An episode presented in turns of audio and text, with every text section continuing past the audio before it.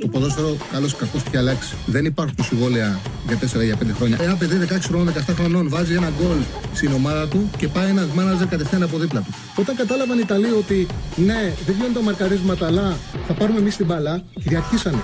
Το χέρι του βοηθού, το χέρι του το μόνο που μπορεί να κάνει είναι να στηριχτεί και για να μην πέσει κάτω. Με το αριστερό και με το δεξί δεν το βάλει το χέρι. Το, το, το, χέρι του δεν θα συνεχίσει να κινείται. Το βάλει στο πισινό του. Α, μ' αγαπάτε, δηλαδή, Τσάρλι, μ' αγαπάτε. Εννοείται, εννοείται, εννοείται. Καλησπέρα, καλώς ήρθατε σε ένα ακόμα Charlie Ball.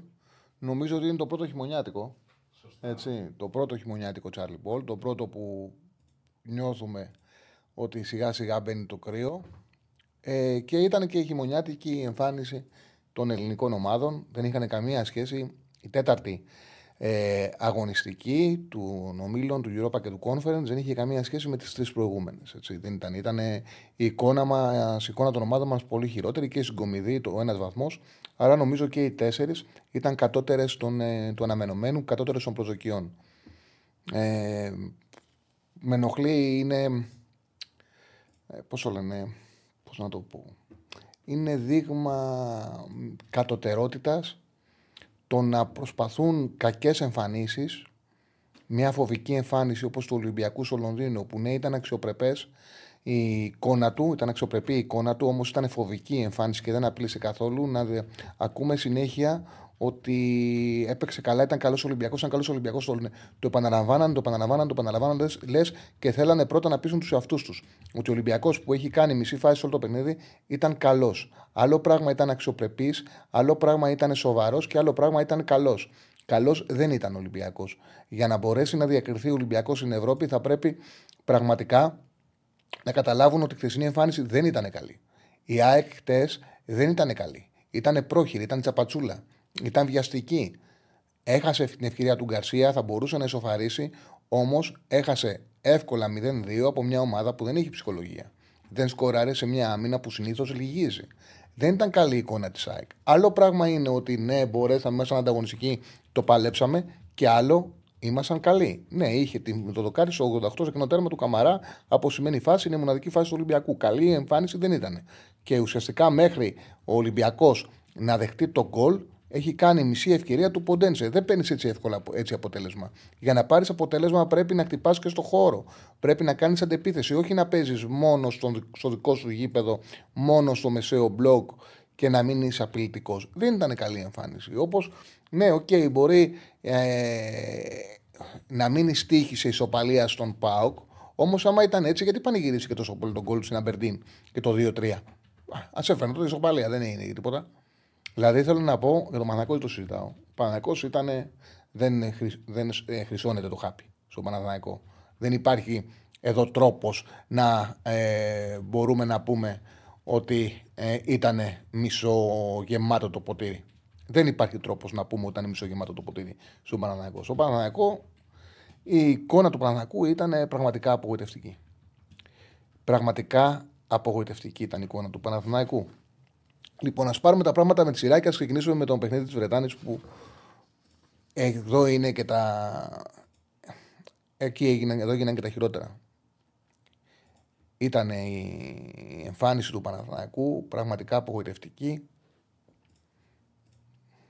Δεν έχω ξαναδεί. Εγώ θεωρώ ότι είναι παγκόσμιο ρεκόρ αυτό που έκανε ο Παναθηναϊκός. Είναι πρωτοφανές για μια ομάδα να έχει το παιχνίδι σε ισορροπία και να, να μένει με παίχτη παραπάνω, να αποκτά αριθμητικό πλεονέκτημα και από εκεί και πέρα ο Παναθηναϊκός να μην παίρνει κανένα πλεονέκτημα. Δεν το έχω ξαναδεί. Στο ποδόσφαιρο, από μία φάση δεν ακούγομαι καλά. Έτσι έφανε; Ε, λίγο πιο κοντά μπορείς να το OK, OK, okay, γιατί σε βλέπω λίγο έτσι ανήσυχο. Λοιπόν, ο Παναθηναϊκός πήρε στην φάση που ισοφαρίζει στο 23ο λεπτό το μεγαλύτερο πλεονέκτημα το οποίο μπορεί να αποκτήσει μια ομάδα από μια φάση. Δεν υπάρχει μεγαλύτερο πλεονέκτημα. Να κερδίσει πέναλτι και αποβολή. Παίρνει αυτό το πλεονέκτημα και επίσης στο σύγχρονο ποδόσφαιρο δεν μπορεί να σου συμβεί τίποτα καλύτερο από το να αποκτήσει αριθμητικό προβάδισμα, αριθμητικό πλεονέκτημα. Γιατί το ποδόσφαιρο έχει εξελιχθεί, οι αποστάσεις που μπορούν να καλύπτουν οι παίκτες είναι πάρα πολλές, Η γνώση το πού πρέπει να πηγαίνει η μπάλα και πώς να αξιοποιήσει το χώρο είναι τεράστια πλέον και η εκμάθηση που γίνεται. Και δε, το να πάρεις ένα αριθμητικό πλεονέκτημα είναι απίστευτα μεγάλο αβαντάζ. Το πώς κατάφερε να το κάνει ο Παναθηναϊκός Ντεζαβαντάζ είναι κάτι το οποίο πραγματικά πρέπει να διδαχτεί σαν παράδειγμα προς αποφυγή στις σχολές προπονητικής. Δηλαδή πρέπει να ξεπατικώσουν το τι έκανε ο Παναθηναϊκός και να πούνε αυτά δεν επιτρέπεται να ξανασυμβούν. Δεν γίνεται. Τι συνέβη; Καταρχάς, θα το πάρουμε με την αρχή. Ο Παναθηναϊκός ξεκινά και είναι ισορροπημένο το ματς. Δέχεται ένα γκολ από ένα λάθος του Μπρινιόλη, όπου και το φάουλ έγινε από πολλαπλά λάθη. Δηλαδή, σε αποκλώτσισαν, χάρισαν ένα φάουλ εκτός περιοχής, αλλά OK. Okay. Συμβαίνει στο ποδόσφαιρο αυτό και ένας τερματοφύλακα ο οποίος έχει δώσει πολλά στο Παναθηναϊκό έκανε ένα λάθος. Αλλά η ομάδα αντέδρασε, ισορρόπησε το παιχνίδι, είχε στην επόμενη φάση η κεφαλιά του Ιωαννίδη που πήγε out και κατάφερε στο 33 να βάλει τρεις παίκτες στην περιοχή και να πάρει πέναλτι και αποβολή. Και τι συμβαίνει συνέχεια. Ο, ο Ζενεσιό αναγκάζεται να διορθώσει την ομάδα του. Πάει σε δύο αλλαγές, σε δύο διορθωτικές κινήσεις, που στην πραγματικότητα μαζεύει δύο χώρους. Δηλαδή, βγάζει τον Τεάτα από αριστερό μπακ. Καταρχάς, όπως ένας κάθε προπονητής που σέβεται τον εαυτό του, όταν έχει αποβολή, αυτό το οποίο είναι υποχρεωμένος να κάνει είναι να βγάλει σεντερφόρ με παίκτη λιγότερο και να φροντίσει να κάνει πιο γρήγορη την ομάδα του και να παίξει ένα 4-4-1. Όταν βλέπετε προπονητές οι οποίοι έχουν παίκτη λιγότερο και κρατάνε μέσα ή δύο επιθετικούς ή επιθετικό και δεκάρι και πάνε σε, άλλες, σε οποιαδήποτε άλλη λογική εκτός από το 4-4-1, καταλαβαίνετε ότι κάτι δεν πάει καλά με την γνώση τους γιατί δεν βγαίνουν αγιώ καλύψεις. Αναγκαστικά λοιπόν ο Ζενεσιό βγάζει τον Φορ και βάζει μέσα τον Τριφιέ. Και με αυτόν τον τρόπο διορθώνει δύο λάθη που είχαν η αρχική σύνδεση. Ε, κολλάει, λέει, δεν ακούμε τίποτα από ό,τι λέω. Κολλάει, όντως. Έχουμε κάποιο θέμα; Μπορεί να έχετε, θα το δω. Πάμε, πάμε και θα το δω εγώ στη συνέχεια της εκπομπής. Έχει γενέθλια σε έχει γενέθλια; Όχι. Α, OK. Okay. Λοιπόν. Έχει γενέθλια ο Στέφανος μέσα στη χρονιά, λέει. Α, μέσα στη χρονιά. OK. Okay. Άμα ήταν θα μας είχαν γράψει παραπάνω ότι κολλάει. Κολλάει, λένε. Τι κολλάει, τι να κάνουμε που κολλάει. Όχι, δεν κολλάει, λέει η άλλη. Η Ρίνα. Λοιπόν, εγώ θα τα πω. Άμα κολλάει, κόλλησε. Τι να σας πω, δεν μπορώ να κάνω κάτι άλλο. Στους περισσότερους λένε δεν κολλάει. Λοιπόν, συνεχίζω. Ε, διορθώνει με τον, με τον τριφιέ, βάζει αριστερά και διορθώνει ουσιαστικά την αριστερή πλευρά. Γιατί στην αριστερή πλευρά η Ρεν ξεκινάει με τριφιέ και τεριέ. Δηλαδή με, τεατ, με τεάτ και τεριέ. Δηλαδή με έναν, με έναν στόπερ θέση του αριστερού μπακ και τον τεριέ, ο οποίος δεν είναι σε καλύτερη κατάσταση. Πηγαίνοντας σε 4-4-1, διορθώνει αυτήν την, ε, αυτό το πρόβλημα, βάζει τον κανονικό της αριστερό μπακ, το καλύτερο της ε, ε, αμυντικογενή ποδοφέρση που διαθέτει τον Τριφιέ, τον βάζει αριστερά, παίρνει το λεφέ αριστερό χαφ και περνάει τον, τον ε, Τεριέ Σεντερφόρ. Ουσιαστικά εκεί διορθώνει το πρόβλημα στα αριστερά. Και φέρνει τον Τεάτ, ο οποίος είναι από όλους τους τσιρικάδες, τους μαύρους, Μπελοσιάνο, Μαρί, Ουό, από όσους έχει στο κέντρο της άμυνας ο Ζενεσιό, είναι ο μοναδικός καλός στόπερ, ο Τεάτ. Και φέρνει το Τεάτ κεντρικό αμυντικό. Και ουσιαστικά μαζεύει και το κέντρο της άμυνας και σου λουπώνει και την αριστερή πλευρά. Διορθώνει δηλαδή η Ρεν. Βελτιώνεται. Και πάει ο Παναγιακό στο ημίχρονο χωρίς να έχει αξιοποιήσει το αριθμητικό του πλεονέκτημα. Δηλαδή έγινε τον γκολ στο 33 μέχρι και τις καθυστερήσεις. Ο Παναγιακό δεν έχει κάνει μια φάση και έχει δεχτεί και ένα σουτ του, του Μπερεγκέρ εκτός περιοχής που πήγε λίγο out. Μια συνεργασία που φτιάξαν τα αριστερά. Πέρασε η μπάλα στον, στον, ε, στον, στον, Μπουρισό, στον Μπουρισό και σούταρε out. Αυτή είναι η φάση της Ρεν. Πάμε στο ημίχρονο. Και τι αποφασίζει να κάνει ο Γιωβάνοβιτς. Βγάζει τον Τσέριν, τον καλύτερό του ποδοσφαιριστή, τον παίκτη που βάζει ενέργεια στο παιχνίδι του Παναθηναϊκού και κάνει πιο αργή την ομάδα. Ενώ ε, είναι περίεργο. Ο Παναθηναϊκός έχει βάλει ποιότητα και δημιουργία με τις μεταγραφές, ό,τι και να πιστεύει κανένας. Με τις μεταγραφές του Τζούρι της Βιλένα και με την πρόοδο του Μπερνά. Όμως, όταν ο ανταγωνισμός ανεβαίνει, πρέπει να κοιτάζεις η ομάδα να έχει αθλητικότητα. Ο Γιωβάνοβιτς κάνει το εξής. Δεν έχει χρησιμοποιήσει αυτούς τους τρεις μαζί ποτέ σε ομα... με αντίπαλο κατώτερη ομάδα. Δηλαδή το έκανε με τη Λαμία που παίξαν στο τέλος και με 10 παίκτες άνοιξαν την άμυνα. Δεν έχει χρησιμοποιήσει τριάδα ποιοτική, τους τρεις ποιοτικούς, σε παιχνίδια όπου ο αντίπαλος ρε παιδί μου μπορεί να σου ανοίγει, ε, δεν θα σου επιτεθεί. Ο αντίπαλος ε, δεν μπορεί να κάνει τον προς πίσω. Δεν μπορεί να κάνει το προς πίσω. Δεν μπορεί να το κάνει. Οπότε αυτό που έχεις να κάνεις εσύ είναι να ανοίξεις μια μαζική άμυνα. Οπότε κυκλοφορείς, κυκλοφορείς, κυκλοφορείς την μπάλα και την ανοίγεις. Ε, και την ανοίγεις με, μια ωραία, με μια ωραία πάσα, με μια ωραία μεταφορά μπάλας. Σταματήστε μόνο να λέτε, να περιμένουμε την ίδια κριτική για άλλους προπονητές. Ποιος άλλος προπονητής ε, έχασε με 10 παίκτες, ε, έκανε το 1-3-1. Μια χαρά που εντάξει, ο Γιωβάνοβιτς έχετε καλά, το έχετε κακά του. Όμως δεν γίνεται να. Δεν σεβόμαστε το σύλλογο άμα δεν κάνουμε ποτέ κριτική. Δεν γίνεται να. Δεν σεβόμαστε το σύλλογο άμα δεν κάνουμε ποτέ κριτική στον Γιωβάνοβιτς.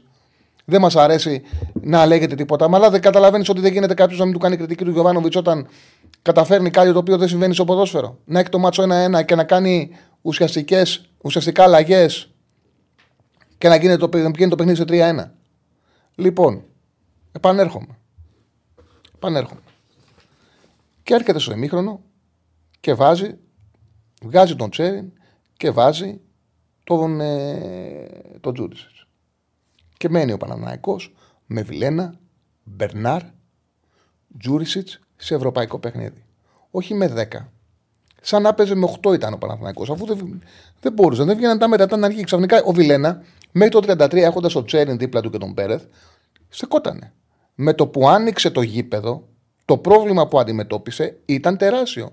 Ουσιαστικά, ο Βιλένα έχει την απώλεια κατοχής, έχει δώσει τη λάθασμένη πάσα στο δεύτερο γκολ και είναι και ο παίκτης που δεν καλύπτει και γίνεται η συνεργασία που φτάνει μέχρι το τέλος και έρχεται το 2-1 με τον ε, Σαλάχ και κάνει και το πέναλι στο μάτι στο 3-1. Μέχρι να φτάσουμε εκεί πάντως, είναι ένα παιχνίδι που η Ρέν το ελέγχει πάρα πολύ εύκολα με παίχτη λιγότερο και φαίνεται, καταλαβαίνει ο Ζήνεσιο ότι αν κάνει και πιο γρήγορη την επίθεση του, θα μπορέσει να χτυπήσει. Και πράγματι βάζει μέσα τον Σαλάχ σε αναλλαγή και τον περνάει, δηλαδή αντί για τον Τεριέ, περνάει τον Σαλάχ ανάμεσα στο αμυντικό δίδυμο του Παναθηναϊκού. Βγάζει τον Τεριέ, ο οποίος ακόμα δεν είναι έτοιμος, είναι ο Αϊτόρ της Ρεν. Ένας πολύ καλός παίκτης ποιοτικός, ο οποίος έχασε περσινή χρονιά που είχε αστό και κοιτά να τον επαναφέρουν το τελευταίο διάστημα, του δίνουν χρόνο, αλλά ακόμα δεν είναι αυτός που θυμούνται και βάζει τον Σαλάχ ανάμεσα στο στόπερ. Στην πρώτη φάση που μπαίνει ο Σαλάχ, κάνει ο Βιλέν ανενόχολτο λάθος πάσα, δεν καλύπτεις στον άξονα συνεργασία που γίνεται για να κάνουν την αντεπίθεση και τρώει όλη την αντεπίθεση ο Παναναναϊκό και τον Σαλάχ να κόβει ανάμεσα στο αμυντικό δίδυμο Σέγκεφελ και Τβάη. Ένα αμυντικό δίδυμο το οποίο πραγματικά κάτι πρέπει να γίνει γιατί δεν ταιριάζει καθόλου. Δεν ταιριάζει καθόλου. Ε, ε, δεν έχει ξανασυμβεί στο παγκόσμιο ποδόσφαιρο; Όχι, φίλε, δεν, έχει, δεν συμβαίνει. Δεν συμβαίνει. Σε λογικά πλαίσια γίνεται η, η κριτική. Δεν συμβαίνει στο ποδόσφαιρο το 1-1-3-1. Ε, με τη Ρεν παίζεις, ναι. Ανάλογα και με τον αντίπαλο. Δεν παίζει Manchester City Fulham. Έχω δει μια φορά πέρσι Manchester City Fulham, η City να παίζει με παίκτη λιγότερο και να κερδίζει το παιχνίδι. Χωρίς πρόβλημα εύκολα. Το είδα και φέτος ο Liverpool Bournemouth. Θες να μας ειλικρινείς. Το είδα και στο Liverpool Bournemouth. Είχε αριθμητικό μειονέκτημα η Liverpool και το πήρε το παιχνίδι εύκολα. Έπαιζε Liverpool Bournemouth. Ο Παναγιακό έπαιζε με την ένατη τη Γαλλία. Δεν έπαιζε με την πρωταθλητρία Γαλλίας. Δεν έπαιζε με την Paris Saint Germain. Δεν έπαιζε με την Manchester City. Έπαιζε με τη Ρεν. Σταματήστε να βάζετε το, ε, τόσο χαμηλά τον πύχη. Σταματήστε για όνομα του Θεού. Παναγιακό είναι. Όπως και ο Ολυμπιακός, ο ίδιος λέγανε σαν για τον Ολυμπιακό. Δεν μπορεί να χάνεις με στη Λονδίνο, με τη West Ham παίζεις. Δεν παίζεις με την ε, Liverpool, δεν παίζεις με τη City. Να χάνεις ένα 0, να μην έχεις κάνει φάση μέχρι το 88 και όσοι βγαίνουν να μιλάνε να λένε τι καλά έπαιξε ο Ολυμπιακός. Δεν έπαιξε καλά. Δεν έπαιξε καλά, τι να κάνουμε τώρα. Δεν έπαιξε καλά, να λέμε ψέματα. Άλλο το ότι ναι, ήταν αξιοπρεπής. Ναι, υπήρχε μια βάση που άμα την ακολουθήσει αυτή τη βάση ο Ολυμπιακός, κάτι μπορεί να πετύχει. Αλλά πρέπει να αυξήσεις τις απαιτήσεις του. Αν λέμε αν χάνεις ένα 0 χωρίς να κάνεις φάση από με τη West Ham και λέμε παίξει καλά, παίξει καλά, πώς θα βελτιωθεί; Αν δηλαδή καθόμαστε και λέμε στο Παναθηναϊκό, μπράβο Παναθηναϊκέ που έφαγες τρία με 10 παίκτες, τι ωραίος προπονητή έχεις. Τι ωραία, τι ωραία, μπράβο. Τι, μπράβο, μπράβο, μπράβο, μπράβο, μπράβο. Τι αυτό είναι. Για όνομα του Θεού και της Παναγίας. Αυτό είναι. Λοιπόν, επανέρχομαι. Λοιπόν, ο Παναθηναϊκός έφαγε τρία γκολ από τη Ρεν. Όταν μπήκε ο Σαλάκ έγινε το 2-1 και μετά κατάφερε κάτι πολύ δύσκολο. Δύσκολο, Βιλένα, να κάνει πέναλτι στο μάτι της. Δεν νομίζω ότι έχει ξανασυμβεί. Έχω άδικο. Δεν νομίζω ότι έχει ξανασυμβεί να κάνει κάποιος πέναλτι στον, ε, στον μάτι, το κατάφερε ο Βιλένα. Και τα δύο γκολ έχει ευθύνη. Δεν φταίει ο Βιλένα. Δεν φταίει ο Βιλένα. Ο Βιλένα το έλεγα και χτες στο ξεκίνημα. Θέλει στήριξη. Όταν ο Παναθηναϊκός είχε τριάδα, ο Βιλένα ήταν στεκούμενος. Όταν του ανοίγεις όμως την ομάδα και του αφήνεις πάρα πολλά μέτρα, ο Βιλένα δεν μπορεί να είναι στεκούμενος. Ε, δεν μπορεί να καλύψει αποστάσεις. Ε, όταν έχει γήπεδο μπροστά του, εκεί έχει πρόβλημα. Αυτή είναι η πραγματικότητα. Είναι ένας παίκτης ο οποίος μπορεί να βοηθήσει τον Παναθηναϊκό με τη δημιουργία του από χαμηλά να ανοίγει άμυνες.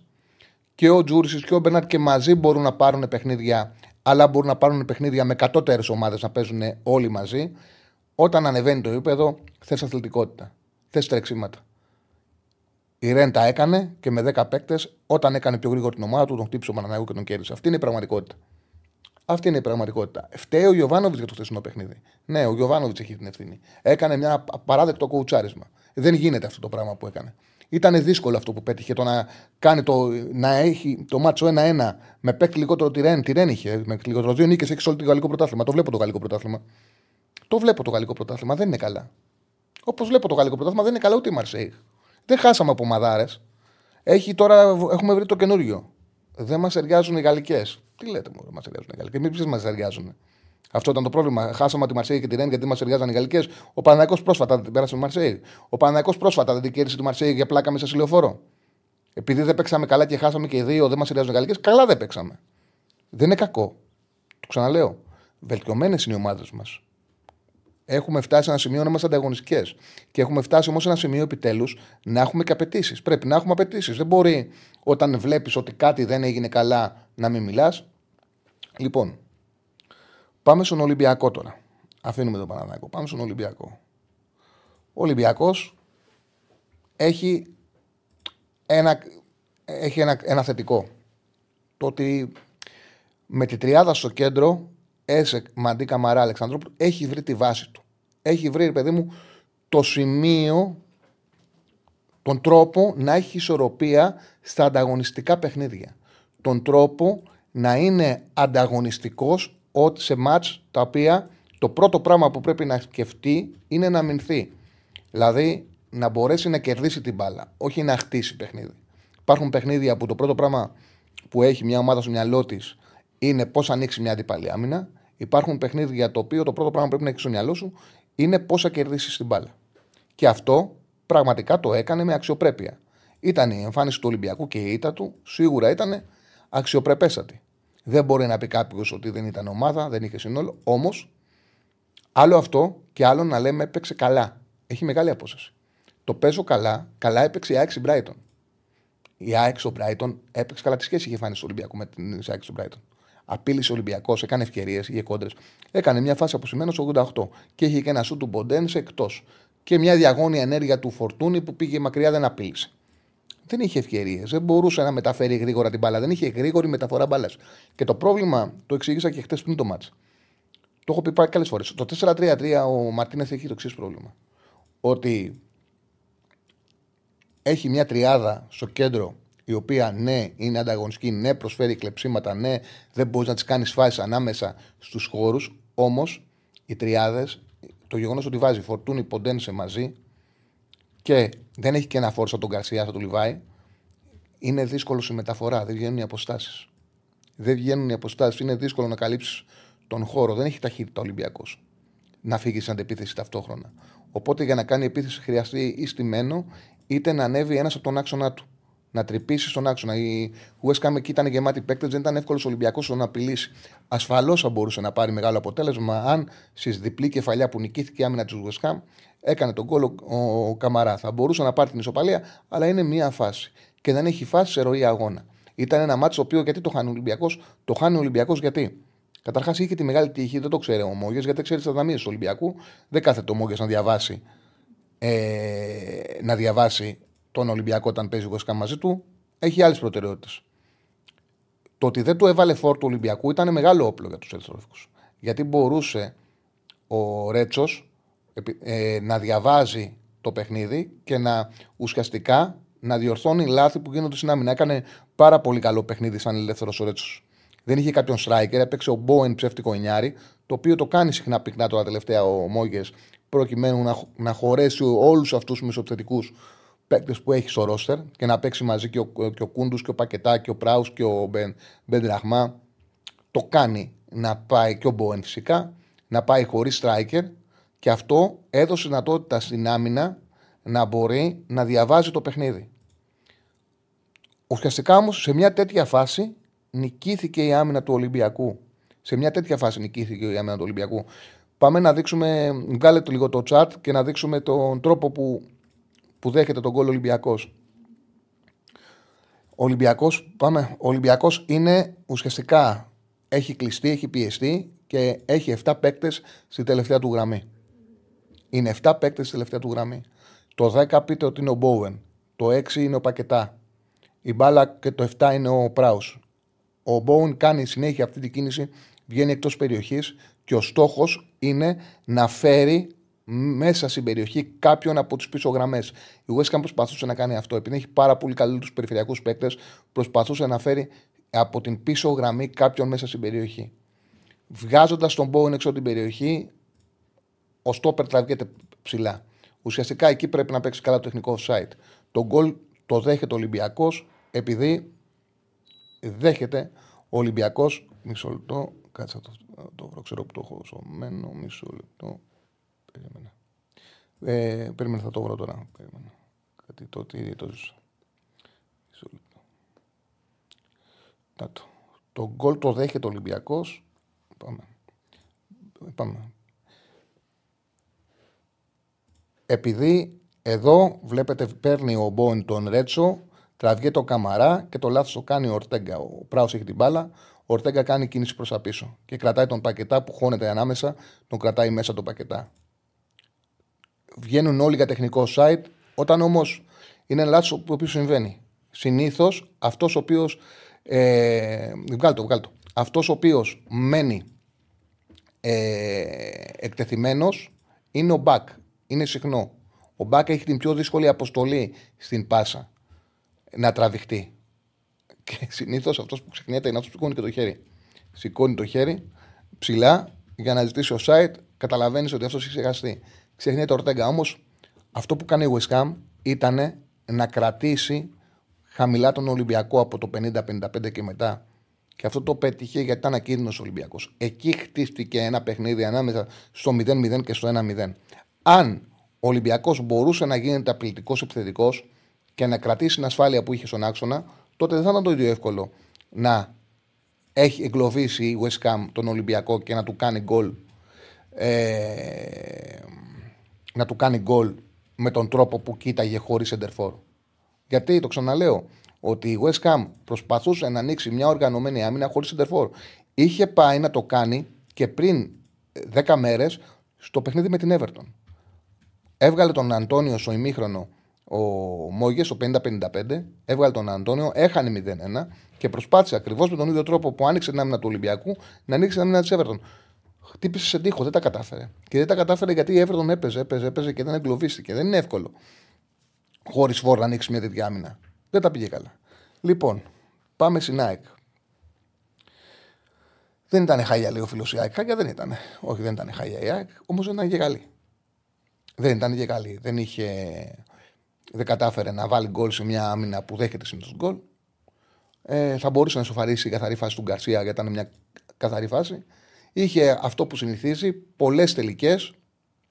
Όμως δεν σκόραρε. Δεν σκόραρε σε ένα παιχνίδι με 22 τελικές. Δεν σκόραρε σε ένα παιχνίδι που είχε για 6 γκολ στα 1, πόσο ήταν, 1,79 γκολ. Αυτό είναι ένα πρόβλημα το οποίο το κουβαλά όμως. Έχει βέβαια το άλοθη το ότι ο Γκαρσία δεν είναι καλά, ήρθε από τραυματισμό, ήρθε από τραυματισμό ο Γκατσίνοβιτς. Είναι μια πραγματικότητα όμως. Ε, το ποδόσφαιρο έχει καμιά φορά τον τρόπο να σου δείχνει την, ε, το λάθος και νομίζω το ότι να παίζεις στην Ευρώπη, όπως το ίδιο έλεγα για τον Ιβάνοβιτ, να παίζεις στην Ευρώπη και να πας σε μια λογική να στηρίξεις μια φιλοσοφία έχοντας τέσσερις παίκτες ψηλά με το μάνταλο δεύτερο χαφ είναι υπερβολή. Είναι υπερβολή. Και άλλο, βα- κράτα το πινέδα σου στη θέση 8, ας μην είναι καλά. Είναι πιο αθλητικός. Ο Μάνταλος τώρα αυτό που κάνει στον γκολ που τρώει η Μαρσέη είναι ρε παιδί μου, λες και βλέπεις παιχνίδι, λες και θεωρεί ότι παίζει. Δεν το κατηγορώ. Αυτό έχει συνηθίσει να κάνει, αυτό μπορεί να κάνει όταν το παίξει κάποιος με ενέργεια. Αλλά είναι σαν να βλέπεις έναν αγώνα ΑΕΚ ε, Κηφισιά και να θεωρεί ότι στη σέντρα το ότι είμαι παίκτης ΑΕΚ και θα πέσω θα μου δώσει φάουλο διαιτητή. Δεν παρατάσσει. Φεύγει προς τα πίσω και πέφτει κάτω και τους δίνει καθαρή αντεπίθεση στον γκολ. Θα μου πεις ήταν στο 90, οκ, δεν χάθηκε από αυτό το παιχνίδι. Αλλά λέω ότι καμιά φορά το άθλημα αυτό έχει τον τρόπο να σου δείχνει σε φωτογραφία το λάθος. Και ουσιαστικά δεν επιτρεπόταν.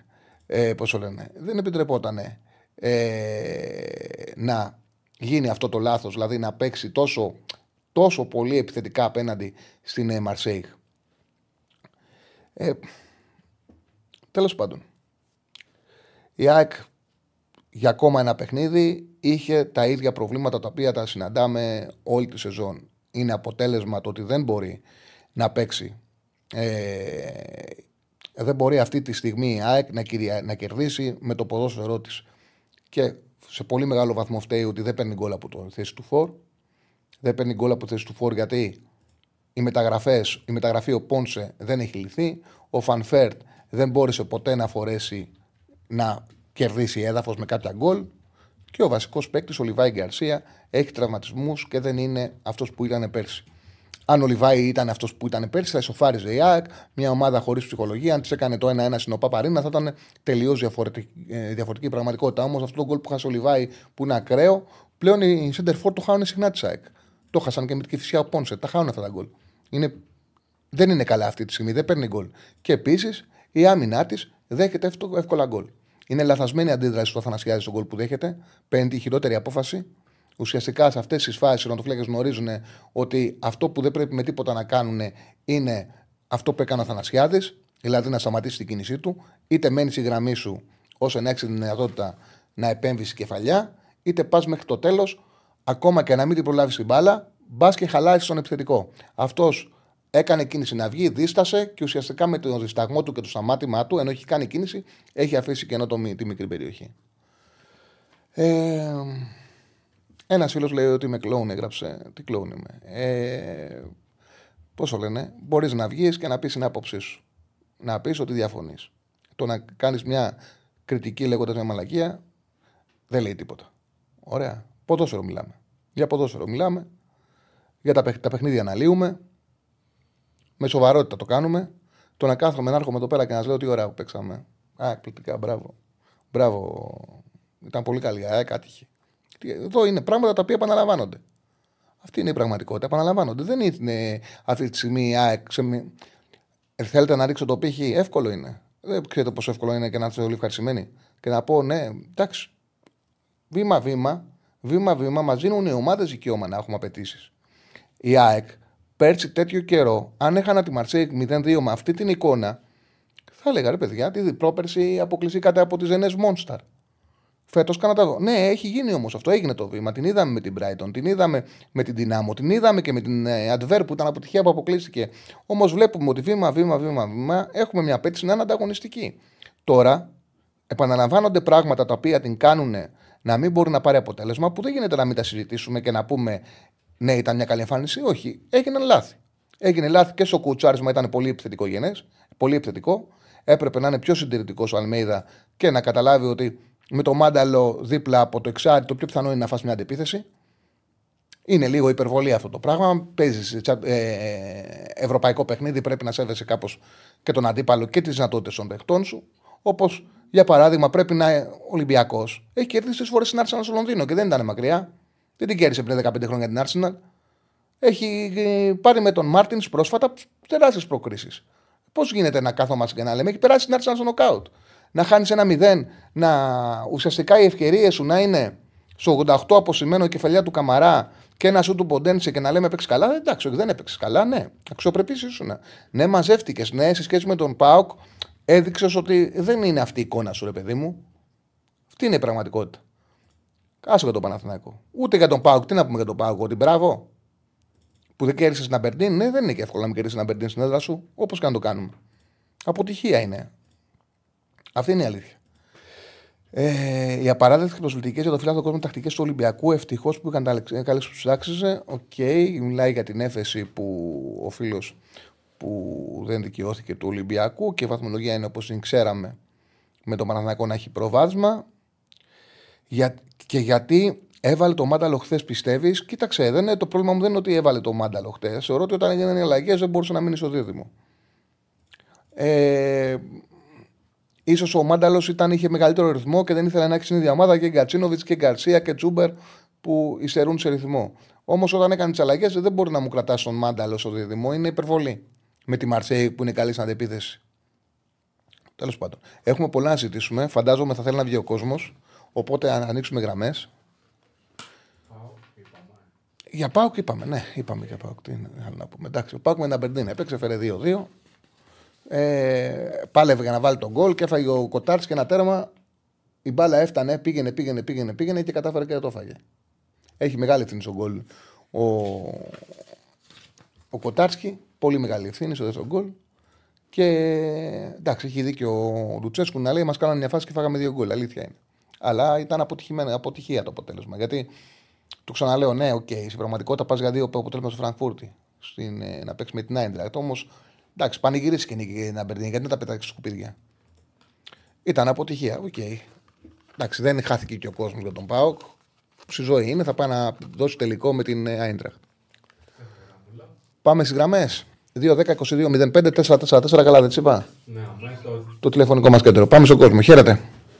Ο Κώστας Σουλαμιώδης με τσάλι, τι κάνεις; Έλα Κώστα, τι κάνεις, βγήκες αγριεμένος μας βγήκες. Ε, όχι, όχι, εντάξει, δεν είμαι αγριεμένος. Δεν, θα, δεν θα σχολιάσω την απόφαση, γιατί είναι και αυτό επίκαιρο σήμερα. Απλά θα πω ότι είναι μια ευκαιρία πια να μην ξαναπέσει τίποτα σε γήπεδο, γιατί θα ξέρουν οι ομάδες ότι θα τιμωρηθούν αυστηρά. Αυτό το ως πρώτο σχόλιο. Πάμε τώρα στο θεσινό παιχνίδι. Ούτε θα πω ότι δικαιώνομαι για τον Γιωβάνοβιτς που μιλάω τόσο καιρό, γιατί τώρα αρχίζουν οι φωνές πια εναντίον του και πολλαπλασιάζονται. Θα επισημάνω όμως δύο-τρία πράγματα τα οποία επαναλαμβάνονται, αν τα βλέπεις κι εσύ, συνέχεια και με τον ίδιο τρόπο. Δηλαδή, δεν αλλάζει τίποτα. Δεν, δεν θα μιλήσω για τον κόλ που τρώει ο Μπρινιόλη. Το έχω πει στον Μπρινιόλη πρέπει να στήσουμε άγαλμα. Λοιπόν, χάνουμε ένα μηδέν. Δεν αλλάζει τίποτα. Ούτε εσωτερικά, ούτε εξωτερικά. Μένει με 10 παίκτες σειρέν. Δεν αλλάζει τίποτα. Στο δεύτερο ημίχρονο βάζει μόνο τον Τζούρισιτς. Και ποιον βγάζει; Τον Τζέριν. Αφήνει τον Μπέρες να πεθάνει και βγάζει τον Τζέριν. Στο κέντρο τώρα που χρειαζόμασταν αλλαγές δεν μπορώ να καταλάβω γιατί δεν είδαμε μία φορά Ξέρεις ποια είναι η ομάδα με τα λιγότερα κλεψίματα στο Europa League; Με τα, με τα λιγότερα κλεψίματα. Ποια είναι; Η Ρένη ο Παναθηναϊκός θα μου πεις. Ναι, είναι ο Παναθηναϊκός. Ε, είναι ο βέβαια, Παναθηναϊκός. Σε 32, όχι βέβαια δεν είναι και εύκολο. 32 μάτσε του Europa League. Δεν έχει ούτε μία ούτε δύο. Ο Παναθηναϊκός έχει τα λιγότερα κλεψίματα μέσω όρο από όλες τις ομάδες που συμμετέχουν. Έχει ε, έξι κλεψίματα κάθε παιχνίδι. Είναι απίστευτα χαμηλό νούμερο. Απίστευτα χαμηλό νούμερο. Δεν είναι εύκολο. Αυτό που έγινε χθες είναι εκπληκτικό. Αν γινόταν δηλαδή από την άλλη μεριά, αν, αν εμείς μέναμε με 10 παίκτες και το κάναμε 3-1 και με δοκάρι παρακαλώ, παρα, παραλίγο να γίνει το 4-1, θα τους είχαμε κάνει ήρωες εδώ τους δικούς μας. Εδώ δεν γίνεται να μείνεις με 10 παίκτες από το 34 και να μην κάνεις κάτι σαν ε, προπονητής να βοηθήσεις την ομάδα. Και γυρνάω σε αυτό που έλεγα πριν. Το κέντρο που είδαμε με τη Villarreal στο ΆΚΑ, δηλαδή Δεκάριο Μπερνάρ, Πέρι και Τσέριν, δεν το ξανάδαμε. Πέρι, Τσέριν, Μπερνάρ δεν ξανάδαμε. Βλέπουμε τον Μπερνάρ να, να παίζει στην άκρη, μία αριστερά, μία δεξιά και βλέπουμε στο ημίχρονο να βγαίνει ο Τσέριν. Φυσικά, 10 παίκτες θα σου πάρουν το κέντρο, είναι δυνατόν. Είναι δυνατόν να καταφέρεις με 10 παίκτες να σου πάρουν το κέντρο.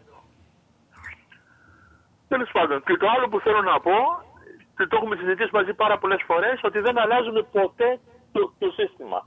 Έτσι. 4-3-3 ή όπως το λες εσύ. Ε, 4-2-3-1. Έτσι. Αλλά δεν το αλλάζουμε ποτέ σχεδόν, μα ποτέ. Και τώρα, και τώρα στην Κηφισιά δεν παίζει ο Αράου, είναι τιμωρημένος. Γιατί δεν έβαλες τον Αράο στο δεύτερο ημίχρονο έστω; Στο πρώτο, εγώ να σου πω ότι τον κράτησες γιατί ήθελες μια, μια αλλαγή στα center back. Αν, αν δεν σου πήγαινε κάτι καλά. Στο δεύτερο όμως, βγάλε τον Μπέρις, είναι κορασμένος. Βάλε τον Αράο, κάτσε και με τον Τζέριν μέσα να υπάρχει ένα φρέσκο πνευμόνι με 10 Μοιάζει, μοιάζει. Εγώ τον Ιωάννο Βιζό να απαξιώνω και θεωρώ ότι στο τέλος ο Παναναναϊκό έχει πιθανότητα να πάρει και το πρωτάθλημα. Ε, κακή ομάδα δεν έχει και κάποια ομάδα τα βλέπει. Δεν τον απαξιώνω. Όμως άλλο αυτό καλό να μην βλέπουμε ότι, κάνει, ότι γίνονται λάθη. Άλλο πράγμα είναι, το ξαναλέω, ε, το πώς σχολιάζουμε ένα παιχνίδι και άλλο πράγμα η συνολική του εικόνα. Ναι, ο Παναναναϊκός τα έχω πάρα πολλές φορές. Δεν ήταν ομάδα η οποία συμμετείχε στο, ε, στο Europa League. Δεν ήταν ομάδα η οποία διεκδικούσε πρωτάθλημα. Διεκδικεί δεύτερη χρονιά πρωτάθλημα. Με πιθανότητε να το κατακτήσει ακόμα. Και αυτό είναι έργο Γιωβάνοβιτς. Άλλο το ένα, άλλο το άλλο. Όμως, για παράδειγμα, όμως, όμως, για, παράδειγμα, για παράδειγμα, δεν γίνεται να μην βλέπει ότι έβγαλε το καλύτερο του παίχτη. Ο, ο Τσέριν ο Τζέριν είχε, 40, είχε στο παιχνίδι πάνω 31-44 πάσες. Είχε 43 επαφές με την μπάλα στο ημίχρονο. Ο Βιλένα τελείωσε με 60. Το 95 λεπτό τελείωσε με 60. Ο Τσέριν είχε στο ημίχρονο 43, είχε τρία κερδισμένα τάκλιν. Ήταν μέσα στο παιχνίδι. Δηλαδή, ακόμα και να μην τα βλέπε. Όταν έγινε αλλαγή, δεν υπήρχε κάποιος μέσα στη στατιστικά να του πει ότι βγάζει τον παίχτη που έχει το πιο γεμάτο παιχνίδι από όλους. Αυτός έχει τη μεγαλύτερη συμμετοχικότητα στο παιχνίδι.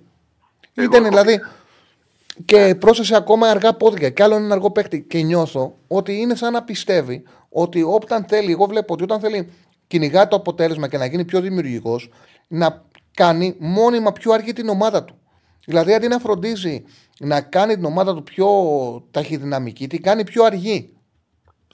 Χαριτολογώντας το λέω και το έχω πει και κατηδίαν ότι πρέπει να είναι ερωτευμένος με τον Μπέρεθ. Δεν γίνεται να βγάλει συνέχεια τον Τζέρεν. Αν θυμάσαι μετά τη Villarreal, μετά το Άκαμ που παίζαμε με την ΑΕΚ, αντί να ξεκουράσει τον Μπέρεθ, ο οποίος είχε κουραστεί και είχε παίξει σχεδόν 90 λεπτά, αλλάζει και βγάζει τον Τζέρεν εκτός εντεκάδας και αφήνει τον Μπέρεθ πάλι.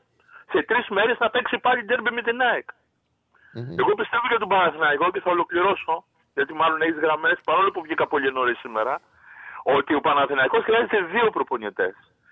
Το Γιωβάνοβιτς για πριν το παιχνίδι και μέσα στο παιχνίδι να έχει κάποιον άλλον. Δεν βλέπει τίποτα στο παιχνίδι. Δεν βλέπει τίποτα. Εντάξει, και υπάρχουν, και παιχνίδια, υπάρχουν και παιχνίδια που έχει βοηθήσει με το κουτσάρισμά του. Μόνο, ε... μόνο μέσα στη Μαρσέη τον παραδέχτηκα που έβαλε τον Μπλαντένοβιτ στο δεκάρι ουσιαστικά. Έτσι. Σε ευχαριστώ πολύ. Να είσαι καλά, Ρετσάρδη. Να είσαι καλά, Κώστα. Να είσαι καλά. Ε... Πάμε στον επομενο Απλά να πούμε ότι χρειαζόμαστε μόλις 13 εγγραφές στο κανάλι για να φτάσουμε τις 162.000. Αυτή τη στιγμή έχουμε αρκετό κόσμο μέσα, έχουν ψηφίσει στο πόλ μας 900 περίπου άτομα, όσοι μας παρακολουθούν περίπου. Τα like είναι 160, οπότε πάμε να ανεβάσουμε και τα like. Πάμε όμως να κάνουμε και subscribe, εγγραφή στο κανάλι για να φτάσουμε τις... το όριο που θέλουμε. Λοιπόν, ε, πώς πάει το poll, το poll το βάλαμε; Το έχουμε βάλει το poll, ναι. Το ερώτημα είναι ποια εμφάνιση των τεσσάρων Ευρωπαίων ήταν η χειρότερη.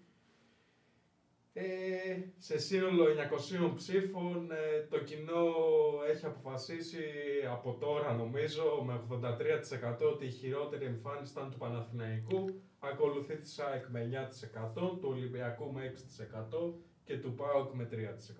Για το φίλο που λέει ειρωνικά δεν κάνει ο, ο, ο, ο Ιβάν διώξτε τον αυτό είναι το λάθος. Άλλο πράγμα είναι να κάνεις κριτική και να λες τα λάθη και να μην Κανένα δεν έχει το αλάθη του. Και ειδικά οι προπονητές αποφάσεις παίρνουν. Επιλογές κάνουν. Δεν είναι κάνουν εγχείρηση καρδιάς να είναι συγκεκριμένος ο τρόπος όπου πρέπει να δράσουν. Κάνουν επιλογές. Κάποιες βγαίνουν και κάποιες βγαίνουν. Κάποιες είναι, αποδεικνύονται ε, χωρίς κουβέντα λαθασμένες. Και ειδικά στο, στο σύγχρονο ποδόσφαιρο πρέπει να κοιτάει ο ποδοσφαιριστής, ο προπονητής, να έχει μια σωστή χημεία μέσα στην ομάδα. Δηλαδή, δεν μπορεί να παίρνει αποφάσεις που κάνουν πιο αργή την ομάδα. Δεν μπορεί ακόμα, για παράδειγμα, ο Αλμέιδα. Είναι καλός προπονητής, παίζει ένταση, αλλά παίζεις με τη Μαρσέη που είναι καλή στην αντεπίθεση. Δεν μπορείς να μην πεις, παιδί μου, ότι δεν γίνεται να χάνεις 0-1, να πρέπει να ρισκάρεις να κερδίσεις μέτρα και να μου κατεβαίνεις με τον ε, Μάνταλο ε, στα αμυντικά χαφ. Είναι σαν να δημιουργήσει συνθήκες να φας αντεπίθεση. Ε, όταν ε, δέχεσαι το δεύτερο γκολ με τη φάση την οποία εσύ έχεις δημιουργήσει για να φας, μπορεί να μου το πεις. Που εγώ τον Αλμέιδα τον θεωρώ ότι καλύτερο έχει περάσει στην Ελλάδα τα τελευταία χρόνια. Άλλο αυτό όμως, και άλλο να μην πω ότι κάτι το οποίο το είδα και μου έκανε εντύπωση και νομίζω περισσότερο κόσμο ότι, OK, okay, μην μου κατεβάζει χαμηλά το μάνταλο, δεν μας παίρνει.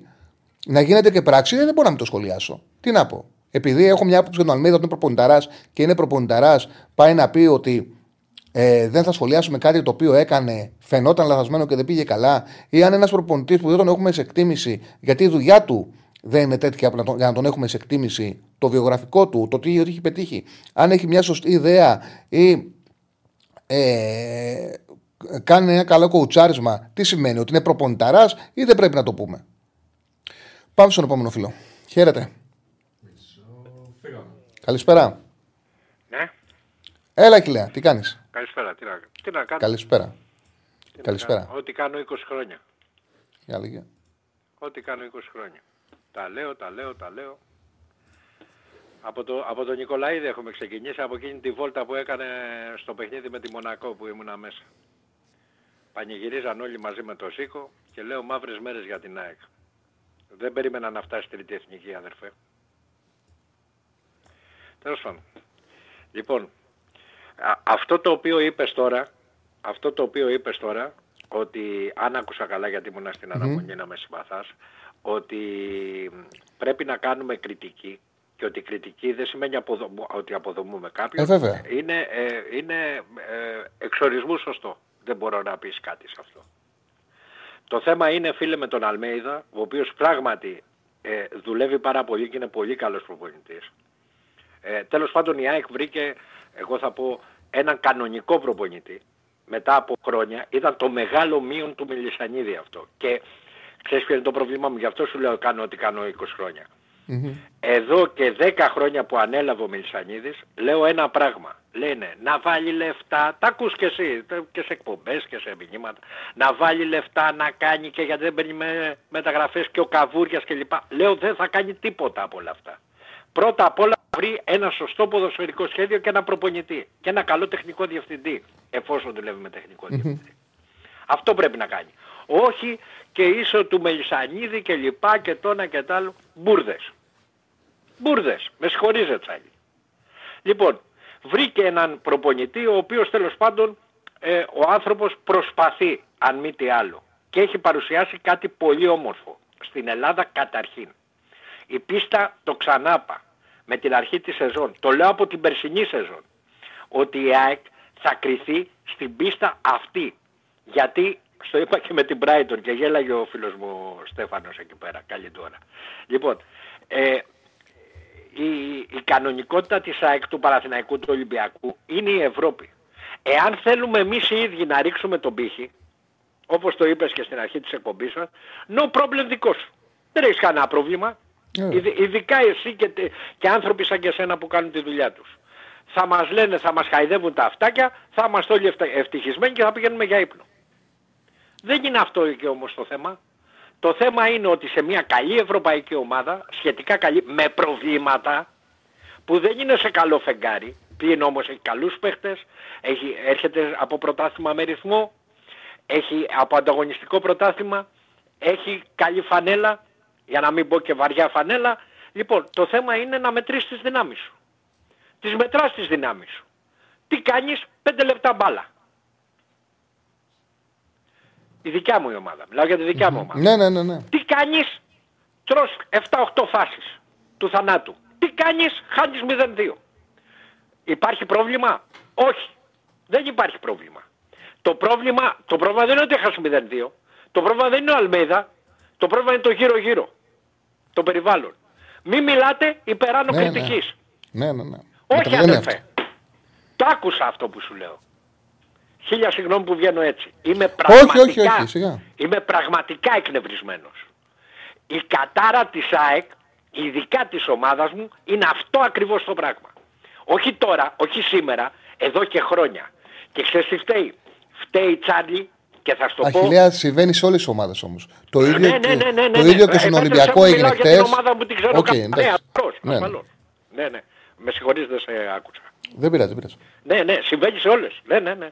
Το πρόβλημα για την ομάδα μου, ξέρεις ποιο είναι; Είναι ότι ε, η χαρά η δικιά μου και η δικιά σας βέβαια, γιατί μερικούς από εσάς ειλικρινά σας σέβομαι και σας εκτιμώ, είναι ότι έχετε χώρο και δουλειά να μας χαρίσετε υπέροχα απογεύματα και την παρέα σας. Αλλά από την ημέρα αδερφέ που βγήκε, επειδή παρακολουθώ τον ελληνικό αθλητικό τύπο από το 1976-77 και μετά, σκέψου, έτσι, σαν παιδί ακόμα. Είχα λόξα. Λοιπόν, από τη στιγμή που ο Βενετούλιας, ο Χαραλαμπίδης, ο Κοφινάς, ο Κωνσταντουδάκης βγήκαν από τις ζωές μας και μπορώ και μιλάω εγώ για την ομάδα μου και διαμορφώνω άποψη, εκεί πέρα μπορεί, και υπάρχει, μπορεί να υπάρξει πρόβλημα. Μπορεί. Σε πολλές φορές έχει υπάρξει πρόβλημα. Υπεράνω κριτικής δεν είναι κανείς. Κανείς. Ο Μπάγεβιτς στα στενό της Καπαδοκίας έξω από τη θύρα 18 στη Φιλαδέλφια το 92, 93, 94 τους σούρνανε τα εξαμάξεις γιατί δεν κέρδιζε ντέρμπι. Αυτό οι παλιοί το έχουν ξεχάσει και οι νέοι δεν το, δεν το ξέρουν τα παιδια Που μιλάμε για την καλύτερη, ε, καλύτερη ομάδα όπως λένε, αν θες και μαζί με τον Παραθυναϊκό της τότε εποχής, που έχει εμφανιστεί στον 20ο αιώνα, λέει ο Σοντιλακόπουλος παραδείγματος χάρη. Μπορεί να μην είναι έτσι, αλλά τέλος πάντων yeah, okay, μια καλή ναι. ομάδα. Ναι. Λοιπόν, που δεν πήγαινε, δεν πήγαινε όσο έπρεπε σε σχέση με, το, με την... Βέβαια είχε κακές κληρώσεις. Σε σχέση με την ε, ποιότητά της δεν πήγαινε όσο έπρεπε στην Ευρώπη. Ξέρεις τι άκουγε; Και ξέρεις, μέχρι και ψηλές πέφτανε. Λοιπόν, κοίταξε να δεις κάτι. Εγώ, ένας τύπος, λέει ο Μίρτσος, ε, λέει ο Μίρτσος, πας λέει, είπε μια σοφιστία κάποια στιγμή ο Μίρτσος, μια μπουρδα κατά τη γνώμη μου, με συγχωρείς. Ε, λέει πάω πολλά χρόνια στα μπουζούκια αλλά δεν ξέρω να παίζω μπουζούκι. Ναι ρε Μίρτσο, αλλά ξέρω να, ξέρω να κρίνω αυτό που ακούω. Βέβαια. Λοιπόν, εμένα δεν μπορεί να με κοροϊδεύσει κανείς αδελφέ μετά από 50 χρόνια μπάλα όσο καταλαβαίνει, καταλαβαίνει το κεφάλα μου την μπάλα. Λάθη θα κάνω πολλά.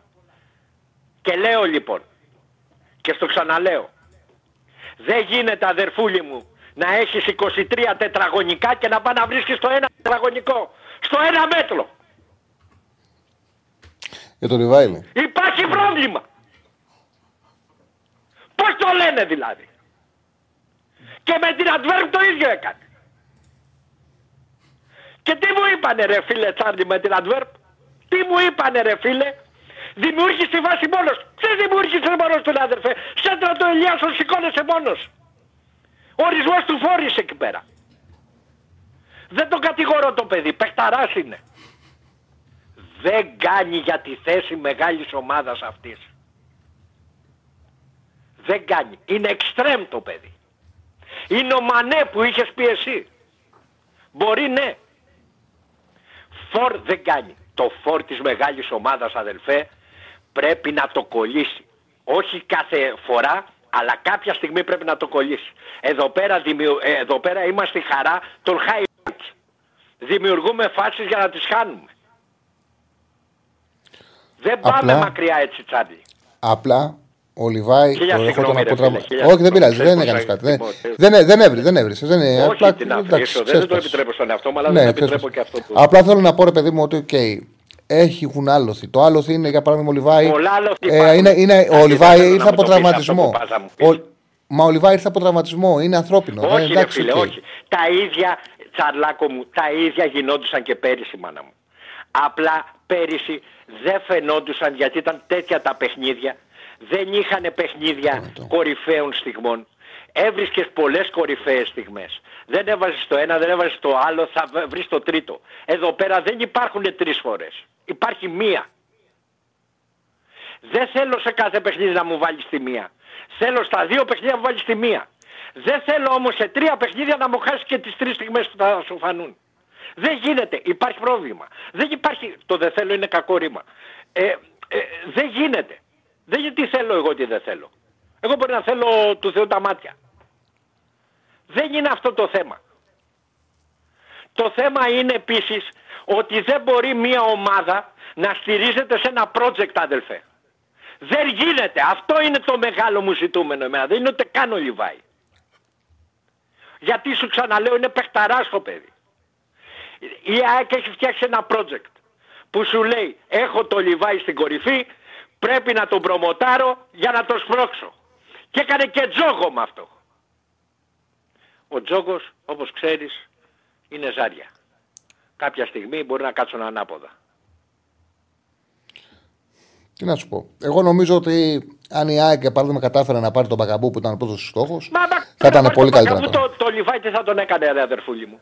Τι νομίζω ότι θα έπαιζε, θα, μου λες ότι θα έπαιζε το ίδιο ποδόσφαιρο. Συγγνώμη, σε προλαβαίνω. Όχι, όχι, όχι. Ε, νομίζω ότι μου λες ότι θα έπαιζε. Θα ήταν εύκολο να παίξει χωρίς αυτόν. Μου λες ότι θα έπαιζε το ίδιο ποδόσφαιρο. Μα άμα τα κόλλαγε ο Μακαμπού, ο Λιβάης ύστερα δεν θα έπαιζε. Ναι, αλλά βλέπεις ότι δεν παίζει ο ίδιος φόρς σε όλα τα παιχνίδια. Ναι, και, και τι θα γινότανε; Και με την πίεση και με το pressing. πρόβλημα μετά. Και με το pressing που παίζει η ΑΕΚ χρειάζεται να έχει φρέσκα πουδιά μπροστά γιατί η ΑΕΚ πρεσάρει. Βεβαίως. Βεβαίως. Όπως και είναι και σοβαρό αυτό που είπες για τον Πίτα. Εννοείται, βγάζει μάτια ρε αδερφέ. Το βλέπεις μέσα από το γήπεδο. Τι να σου κάνει ο Πέτρος, είναι συγκεκριμένο παιδί, συγκεκριμένα πράγματα. Εγώ έχω κάνει ύμνους για τον Πέτρο όταν τον το τρώγανε. Δεν θα ξεχάσουμε αυτά που ξέρουμε. Δεν γίνεται. Εν τω μεταξύ έχω μια μικρή υποψία. Η οποία μου έχει καρφωθεί. Εμένα, ε, ε, ε, ειλικρινά, θέλω να κλείσει ο Αλμέιδα για τα επόμενα πέντε χρόνια μην ασχοληθώ με προπονητή. Δεν θέλω να ασχοληθώ. Και δεν, εγώ ειλικρινά δεν το κάνω γι' αυτό. Θέλω τα επόμενα πέντε χρόνια με κλειστά μάτια να μείνει ακόμα και η άκρα είναι έβδομη. Mm-hmm. Στο λέω έντιμα ειλικρινά και με ξέρεις τώρα.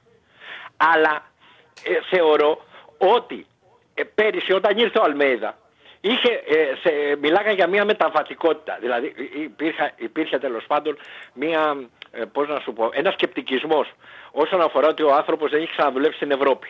Δεν ξέρω αν το θυμάσαι. Αρχικά, πριν το γνωρίσουμε. Εντάξει, μόλις ανακοινώθηκε η πρόσληψή του. Εγώ θεωρώ λοιπόν ότι πέρυσι στο ελληνικό πρωτάθλημα του χαμηλού ρυθμού και επίπεδου ο άνθρωπος φαίνοντας τις ιδέες του πήγε εξαιρετικά όχι πολύ καλά. Λοιπόν, αλλά φέτος αλλάζοντας πίστα ενδεχομένως μαθαίνει και ο ίδιος αυτή τη στιγμή τις διοργανώσεις ευρωπαϊκές. Είναι αυτό που λες, το, φάνηκε και με τον Άγιαξ αδελφέ αυτό. Φάνηκε και με τον Άγιαξ. Ε, δεν κράτησε μέτρα πίσω την ομάδα. Με αυτές τις ομάδες. Ναι. Με αυτές τις ομάδες θέλει η ομάδα να πάει λίγο πιο πίσω. Γιατί θα ναι, σε... το έκανε με την Brighton και το βγήκε, αλλά ματζέ το έκανε, ναι. Σε βρίσκω στο ξέφωτο. Ο Άγιαξ, η, η... αν ήσουν μέσα στο γήπεδο, ε, ειδικά στο πρώτο ημίχρονο, ήταν, ήταν τρομακτική η κατάσταση σε μερικές στιγμές. Αχιλέα μου έτσι είναι. Το ξέρω, ε, σε, σε πήρα, να προχωρήσουμε. Σε πήρα τα... Όχι, όχι, ωραία τα πες, ωραία τα πες, ωραία τα πες. Όχι, το έχεις ανάγκη, καλά έκανες. Ναι, καλά πραγματικά. Και όταν έχουμε καλά. ανάγκη πάμε στους φίλους μας. Δυστυχώς στη δικιά σου περίπτωση είναι να είμαστε δημόσια. Φιλιά. Καλά έκανες. Να είστε καλά. Ευχαριστούμε πολύ, Αχιλέα. Λοιπόν, πάμε στον επόμενο. Χαίρετε. Γεια σου, Τσάρλι. Καλησπέρα, φίλε μου. Κλείσε το YouTube και πες. Κώστας από Θεσσαλονίκη. Και όπως είπε, έλα ρε Κώστα, και όπως είπε πολύ, ε, πολύ σωστά ο έμπειρος Θοδωρής, πολύ σωστά, ότι μην το κλείνετε, χαμηλώστε το. Χαμηλώστε το για να μην κάνουμε ακροάτες. Ε, χαμηλώστε το views. Έλα. Το επεισοδιακό ρεσιτάλ αχιλέα. Χρειαζότανε, τους χρειαζότανε. Ε, πάμε, πάμε σε κάτι πιο απαλό, θα μιλήσουμε λίγο για ΠΑΟΚ λίγο ηρεμία να, να υπάρξει και μετά συνεχίζει με τον γκάζ κανονικά. Πάμε για Παοκαρά. Τι έγινε, ο, η μπάλα ακόμα φτάνει στο φάλου Κοτάρσκι. Ε... Είναι τεφορμένα, ε, είναι τεφορμέ. Ενώ το, είναι καλός το φύλακα με πολλά προσόντα, είναι τεφορμέ. Βγάζει ένα τεφορμάρισμα. Ε, και άλλα πράγματα έφτεξαν. Φταίει ο Κοτάρσκι που το τρώει, δεν έπρεπε να το φάει αυτό τον κόλ. Και άλλα μπορεί να φταίξαν, αλλά έκανε το 2-1. Η Αμπερτή δεν είναι εύκολο να απειλήσει, δεν σου είχε φάσεις. Και του κάνουν ένα φάουλ και το τρώει. Δεν είχε φάσει η Αμπερντίν, δηλαδή ήταν εύκολο να το κρατήσει. Εγώ δεν μπορώ να δεχθώ ότι δεν κερδίσαμε την Αμπερντίν και τις δύο φορές γιατί είναι κολομάδα. Δηλαδή αυτό το πράγμα ήταν απίστευτο. Ναι, ναι. Από την άλλη, βέβαια, όταν έχεις, όταν έχεις κυριολεκτικά η Αμπερντίν έπαιζε 9 νταμάρια, 9 μουλάρια κανονικά μέσα στην περιοχή, αυτό το πράγμα δεν ήταν ότι πρέπει να διασπάσεις μια άμυνα. Αυτό ήταν ότι πρέπει να περάσεις την μπάλα από, από κλειδαρότρυπα. Δηλαδή αυτό που κάναν δεν ήταν άμυνα, δεν ήταν αμυντικό ναι, ναι. παιχνίδι. Ναι. Ήταν κυριολεκτικά κρέμωμα από τα δοκάρια και ελπίζω να μην περάσει η μπάλα από τα σώματα. Δεν είναι τα ποδόσφαιρα. Προσπάθησε κάποιες στιγμές να τους δώσει την μπάλα ο Πάουκ και να τους αναγκάσει να ανέβουν. Ποτέ. Όταν συνέβη, είχε ωραίες συνεργασίες ο Πάουκ εκεί. Και γι' αυτό το λόγο σε κομμωτή, γάμο το, όπως όλα ήταν δύσκολο. Τους κάνεις το 2-1, το γυρνάς στο παιχνίδι. Όταν έφαγε τον κόλλο κοτρασκή, λες πάλι από την αρχή. Πάλι να ξαναπεράσει αυτό το πράγμα. Οκ, okay, οκ. Okay. Δεν, ε, ήταν, το, ήταν σχεδόν αστείο, δηλαδή ψιλογελούσαμε μέσα στην καφετερία όταν έβλεπες τον Κοτάρσκι να έχει την μπάλα στα πόδια και να περιμένει να, να τον πιέσουν, δηλαδή να ανέβουν οι γραμμές. Και απλά έβλεπες τους επιθετικούς ε, της Αμπερδίνη να τον κοιτάνε. Και ήταν ένα ωραίο mm. stand-off εκείνη τη στιγμή. Δεν υπάρχει περίπτωση αγόρι μου να ανέβουν. Δεν θα ανέβουν. Δεν τους νοιάζει. Δεν ήρθαν εδώ να παίξουν ποδόσφαιρο. Ξέχνα το. Βγάλτε το από το μυαλό σου αυτό. Από εκεί και πέρα. Σε γενικές γραμμές, εγώ από την, ε, από την ομάδα, από τον παράπονο δεν έχω. Δηλαδή και γκολ βάλαμε και δημιουργήσαμε απίστευτες ε, ευκαιρίες συνεχόμενα. Ο Τάισον καταπληκτικός, καταπληκτικός. Ε, έχω κάποια παράπονα από τον Κοτάσχη, είχε ένα κακό παιχνίδι. Στο δεύτερο έχει, αντεφορμα... έχει γενικά ένα αντεφορμάρισμα Κοτάσχη. γενικά το περνάει. Δεν πειράζει. Δηλαδή είναι, έχει κάνει τόσο τρομερά πράγματα. Σαν ε, τερματοφύλακας είναι απίστευτο. Τον θεωρώ ότι μαζί με τον Μπρινιόλ είναι οι δύο καλύτεροι τερματοφύλακες στο πρωτάθλημα. Με λίγο πιο πάνω τον Μπρινιόλ γιατί έχει και την εμπειρία ο Μπρινιόλη.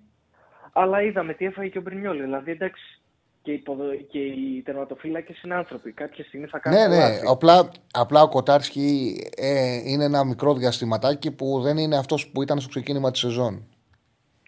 Ναι. Ε, ναι, αυτό, αυτό, ναι, αυτό ισχύει. Ότι... Όχι ότι. Δηλαδή το πρώτο ακραίο γκολ που τρώει είναι αυτό. Έχει και ευθύνη και με την ΑΕΚ που δίνει την μπάλα στον αντίπαλο. Του κάνει το ίδιο με τον Ολυμπιακό που μετά το σώζει. Όμως έχει ένα διασηματάκι που δεν είναι πολύ καλά. Ε, αυτό το γκολ για την κλάση του δεν επιτρέπεται να το φάει δεν επιτρέπει. Μπάλα φτάνει, φτάνει, φτάνει και να το τρώει χαμηλά στη γωνία του. Ναι, όχι, είχε, πάει, είχε πάει πολύ πλάγια, δεν το περίμενε μάλλον και άργησε να καλύψει την. Ε, δεν κάλυψε καλά τη γωνία του. Εμένα το δεν το περίμενε, με εκνευρίζει γιατί δουλειά του δεν το περιμένει. Ναι. Είναι φάουλ, είναι σημείο το τείχος, είναι μακριά. Τι περιμένεις. Αν περάσει μπάλα, εκεί θα πάει. Και πάει και χαμηλά, δεν του πάει καν ψηλά. Έχεις απόλυτο δίκιο σε αυτό. Έχεις απόλυτο δίκιο. Ναι. Κατά τα άλλα, η μόνη παίκτες από τους οποίους ήμουν λίγο απογοητευμένος είναι ο, ο Σβάμπ, ο οποίος βρέθηκε σε πάρα πολλές ε, φάσεις που μπορούσε να κάνει ένα καλό τελείωμα, δηλαδή μια κεφαλιά που είναι ολομόναχος και τη στέλνει, κόντεψε να τη στείλει πλάγιο, να πούμε, μέσα από τη μικρή περιοχή. Γενικά και έχει και άλλες δύο φάσεις που βρέθηκε σε πολύ καλό σημείο Σβάμπ και δεν τελείωσε καλά. Και το άλλο είναι ο Εκόνγκ, δεν αντέχω άλλο, Τσάρλι, δεν μπορώ. δεν αντέχω άλλο. Δεν γίνεται. Δεν γίνεται. Αυτό, που, αυτό που κάνει δηλαδή στο, στο πρώτο, στο πρώτο γκολ δηλαδή είναι... Δεν με, με πιάνει πονοκέφαλος μόνο το σκέφτομαι. Κάθεσαι και τον κοιτάς. Στο πέρισε. Ή μπες μπροστά του και κόψε την πάσα ή μην τον αφήσεις γαϊδούρι να γυρίσει και να σουτάρει. Στο πέρισε. Ρε ντροπή. Εντροπή δεν αντέχω άλλο. Όπως καταλαβαίνεις, υπάρχει ένας μικρός εκνευρισμός ε, με τον Εκόνγκ. Δεν, αυτή γίνεται. Τη στιγμή, πάντως, αυτή τη στιγμή πάντως με τον τραυματισμό του Μάγνουσον, με την εικόνα που δείχνει ο Εκόνγκ, θέλει στόπερ και ο Πάουκ και ο Παναδάκο και ο Ολυμπιακός. Τριφυλάρα μου. Η ΑΕΚ, ναι, και η ΑΕΚ πήρε το Κάλεν. Η ΑΕΚ. Ε, θα τα βάλεις ποιος ομάδα θέλει περισσότερο στόπερ, ο Παναδάκο, ο Ολυμπιακός, η ΑΕΚ και ο Πάουκ. Δεν ξέρω, άξιο και κάτι άλλο. Τριφυ... Τριφυλάρα μου, έτοιμος τον έχω. Στο στέλνω με κορδέλα, πληρώνω και το ταξί του. Έκογκ, στον Παναθηναϊκό. Σ' αρέσει, Τσάρλι, το θες; Εμένα ναι. Το λιγουρεύεσαι; Ε, κανονικά πρέπει να μας στείλεις και ένα ψυγείο δώρο. Ένα ψυγείο, ε, ψυγιάκι μικρό, δίπορτο, τι θέλεις; Όλα γίνονται. Άμα είναι να πάρετε τον Εκόγκ, όλα γίνονται. Θα την βρούμε τη λύση. Ναι. Αυτά, Σε ευχαριστώ. Αυτά, Τσάρλι. Καλή συνέχεια. Γεια σου, Παχτάρα Στέφανε και κάντε όλοι like. Λοιπόν, ο Πάλμερ Μπράουν, αν θα γυρίσει μετά τη διακοπή, μπα, πιο αργά. Πιο αργά. Γύρω στο Δεκέμβριο θα γυρίσει, αρχές Δεκέμβρη, τέλη Νοέμβρη. Ε, και εξάρια θέλουν, ειδικά ο Ολυμπιακός και ο Παναθηναϊκός. Ο Παναθηναϊκός όχι, εξάρι έχει και τον Πέρεθ και τον Αράο, δεν θέλει εξάρι. Ο Ολυμπιακός ε, θέλει ποσοτικά γιατί έχει τον ΕΣΕ και ο Ιμπόρα δεν φαίνεται ότι μπορεί να, να βοηθήσει. Νομίζω ότι ο Παναναϊκός από τη στιγμή που δεν παίρνει χρόνο να λυθεί ο, ο Αϊτόρ είναι ξεκάθαρο ότι θέλει αριστερό εξτρέμ. Ξεκάθαρο. Ότι θέλει αριστερό εξτρέμ ο Παναναϊκός, αλλά θα δούμε μέχρι τον Ιανουάριο που θα γίνουν μεταγραφές πώς θα είναι ο Αϊτόρ. Πάμε στον κόσμο, πάμε στον επόμενο. Χαίρετε. Καλησπέρα, φίλε μου Τσάρλι. Καλησπέρα. Ιάκωβος από Σαντορίνη. Γεια σου, Ιάκωβε, τι κάνεις; Είστε καλά, ο φίλος μου Στέφανος. Μια χαρά. Μια χαρά. Ε, δύο πινελάκια που λέει και ο φίλος μου ο Γουλής θα ήθελα να προσθέσω στη σημερινή εκπομπή. Ποιος Γουλής, ο Κωσά. Ναι, ναι, τα πινελάκια του. Τα πινελάκια του. Πού το θυμήθηκες; Ε, εντάξει, μωρέ. Παρακολουθούμε όλους τους. Ε, ναι, ναι, ναι, εννοείται. Ναι, Λοιπόν, για όσους δεν έχουν καταλάβει ποιο είναι το επίπεδο του ελληνικού ποδοσφαίρου το 2023, μία φάση αρκεί να δείτε όλοι σε ένα replay την ευκαιρία που κάνει ο σκόρε το πρώτο γκολ της Μαρσέη, ο Εμπεμπά, στη δεύτερη κεφαλιά που βγάζει ο Αθανασιάδης το πλάγιο replay, τον Πινέδα απέναντι στον Εμπεμπά. Αυτή η φάση, κάτι freeze frame, είναι ακριβώς με το τι είχαμε να αντιμετωπίσουμε γενικά σαν ελληνικό ποδόσφαιρο απέναντι σε κάποιες ομάδες πιο αναπτυγμένου ε, ποδοσφαιρικού επίπεδου. Αυτό που κάνανε οι ομάδες μας το 2000 και παλαιότερα δεν μπορούν να το κάνουν πλέον. Αλλά μας δημιούργησαν ένα τρομερό ενθουσιασμό με βάση το, το, το προηγούμενο πρωτάθλημα και με βάση την απόδοσή τους ως τώρα. Πες μου αν κάπου διαφωνείς. Όχι, οι ίδιες το κάνανε. Ναι. Οι ίδιες το κάνανε. Ε, εγώ νομίζω ότι ένα από τα θέματα τα οποία αντιμετωπίζουν οι ομάδες μας είναι ότι είχαν καιρό να βγουν ο Παναγιακό και η ΑΕΚ στον Ολυμπιακό. Ο Ολυμπιακός είναι πιο όριμο σε αυτό και γι' αυτό το λόγο λέω ότι δεν μπορεί να είσαι ευχαριστημένος ο Ολυμπιακός που έχασε ένα μηδέν του με μια μισή ευκαιρία.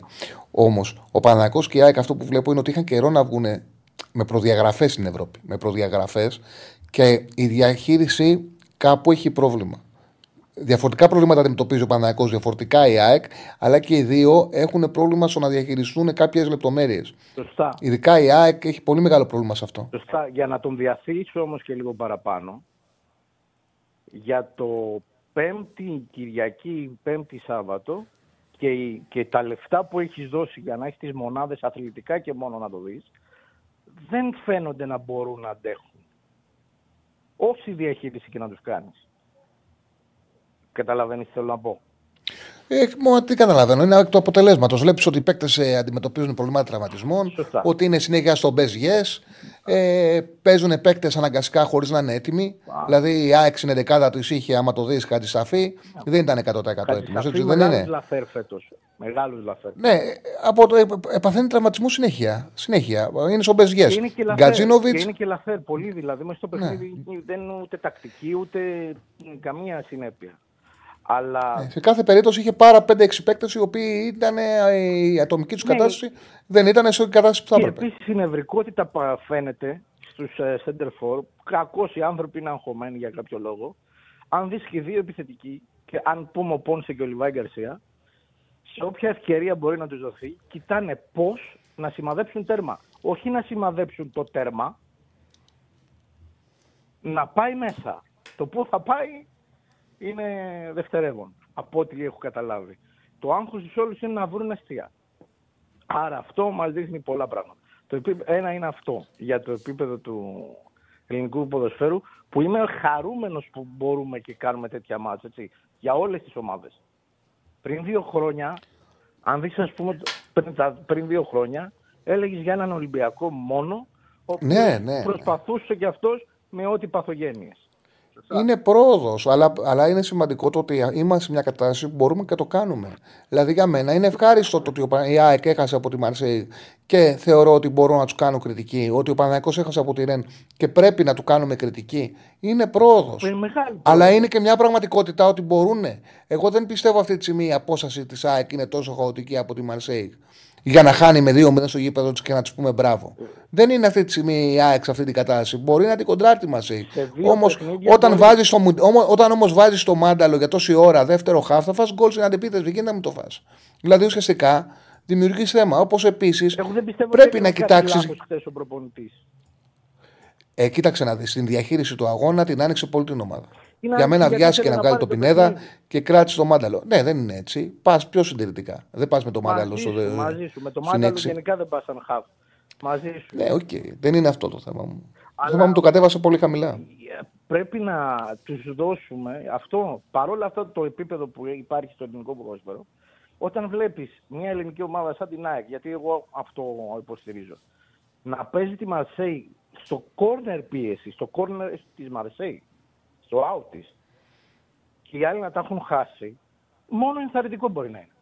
Ε, βέβαια είναι ενθαρρυντικό. Πολλά πράγματα υπάρχουν που είναι ενθαρρυντικά στην ΑΕΚ και, και είναι, και είναι ενθαρρυντικό αυτό. Και στον Παναθηναϊκό και στον Μπάουκ που δεν είχε κανονάκι ο Μπάουκ.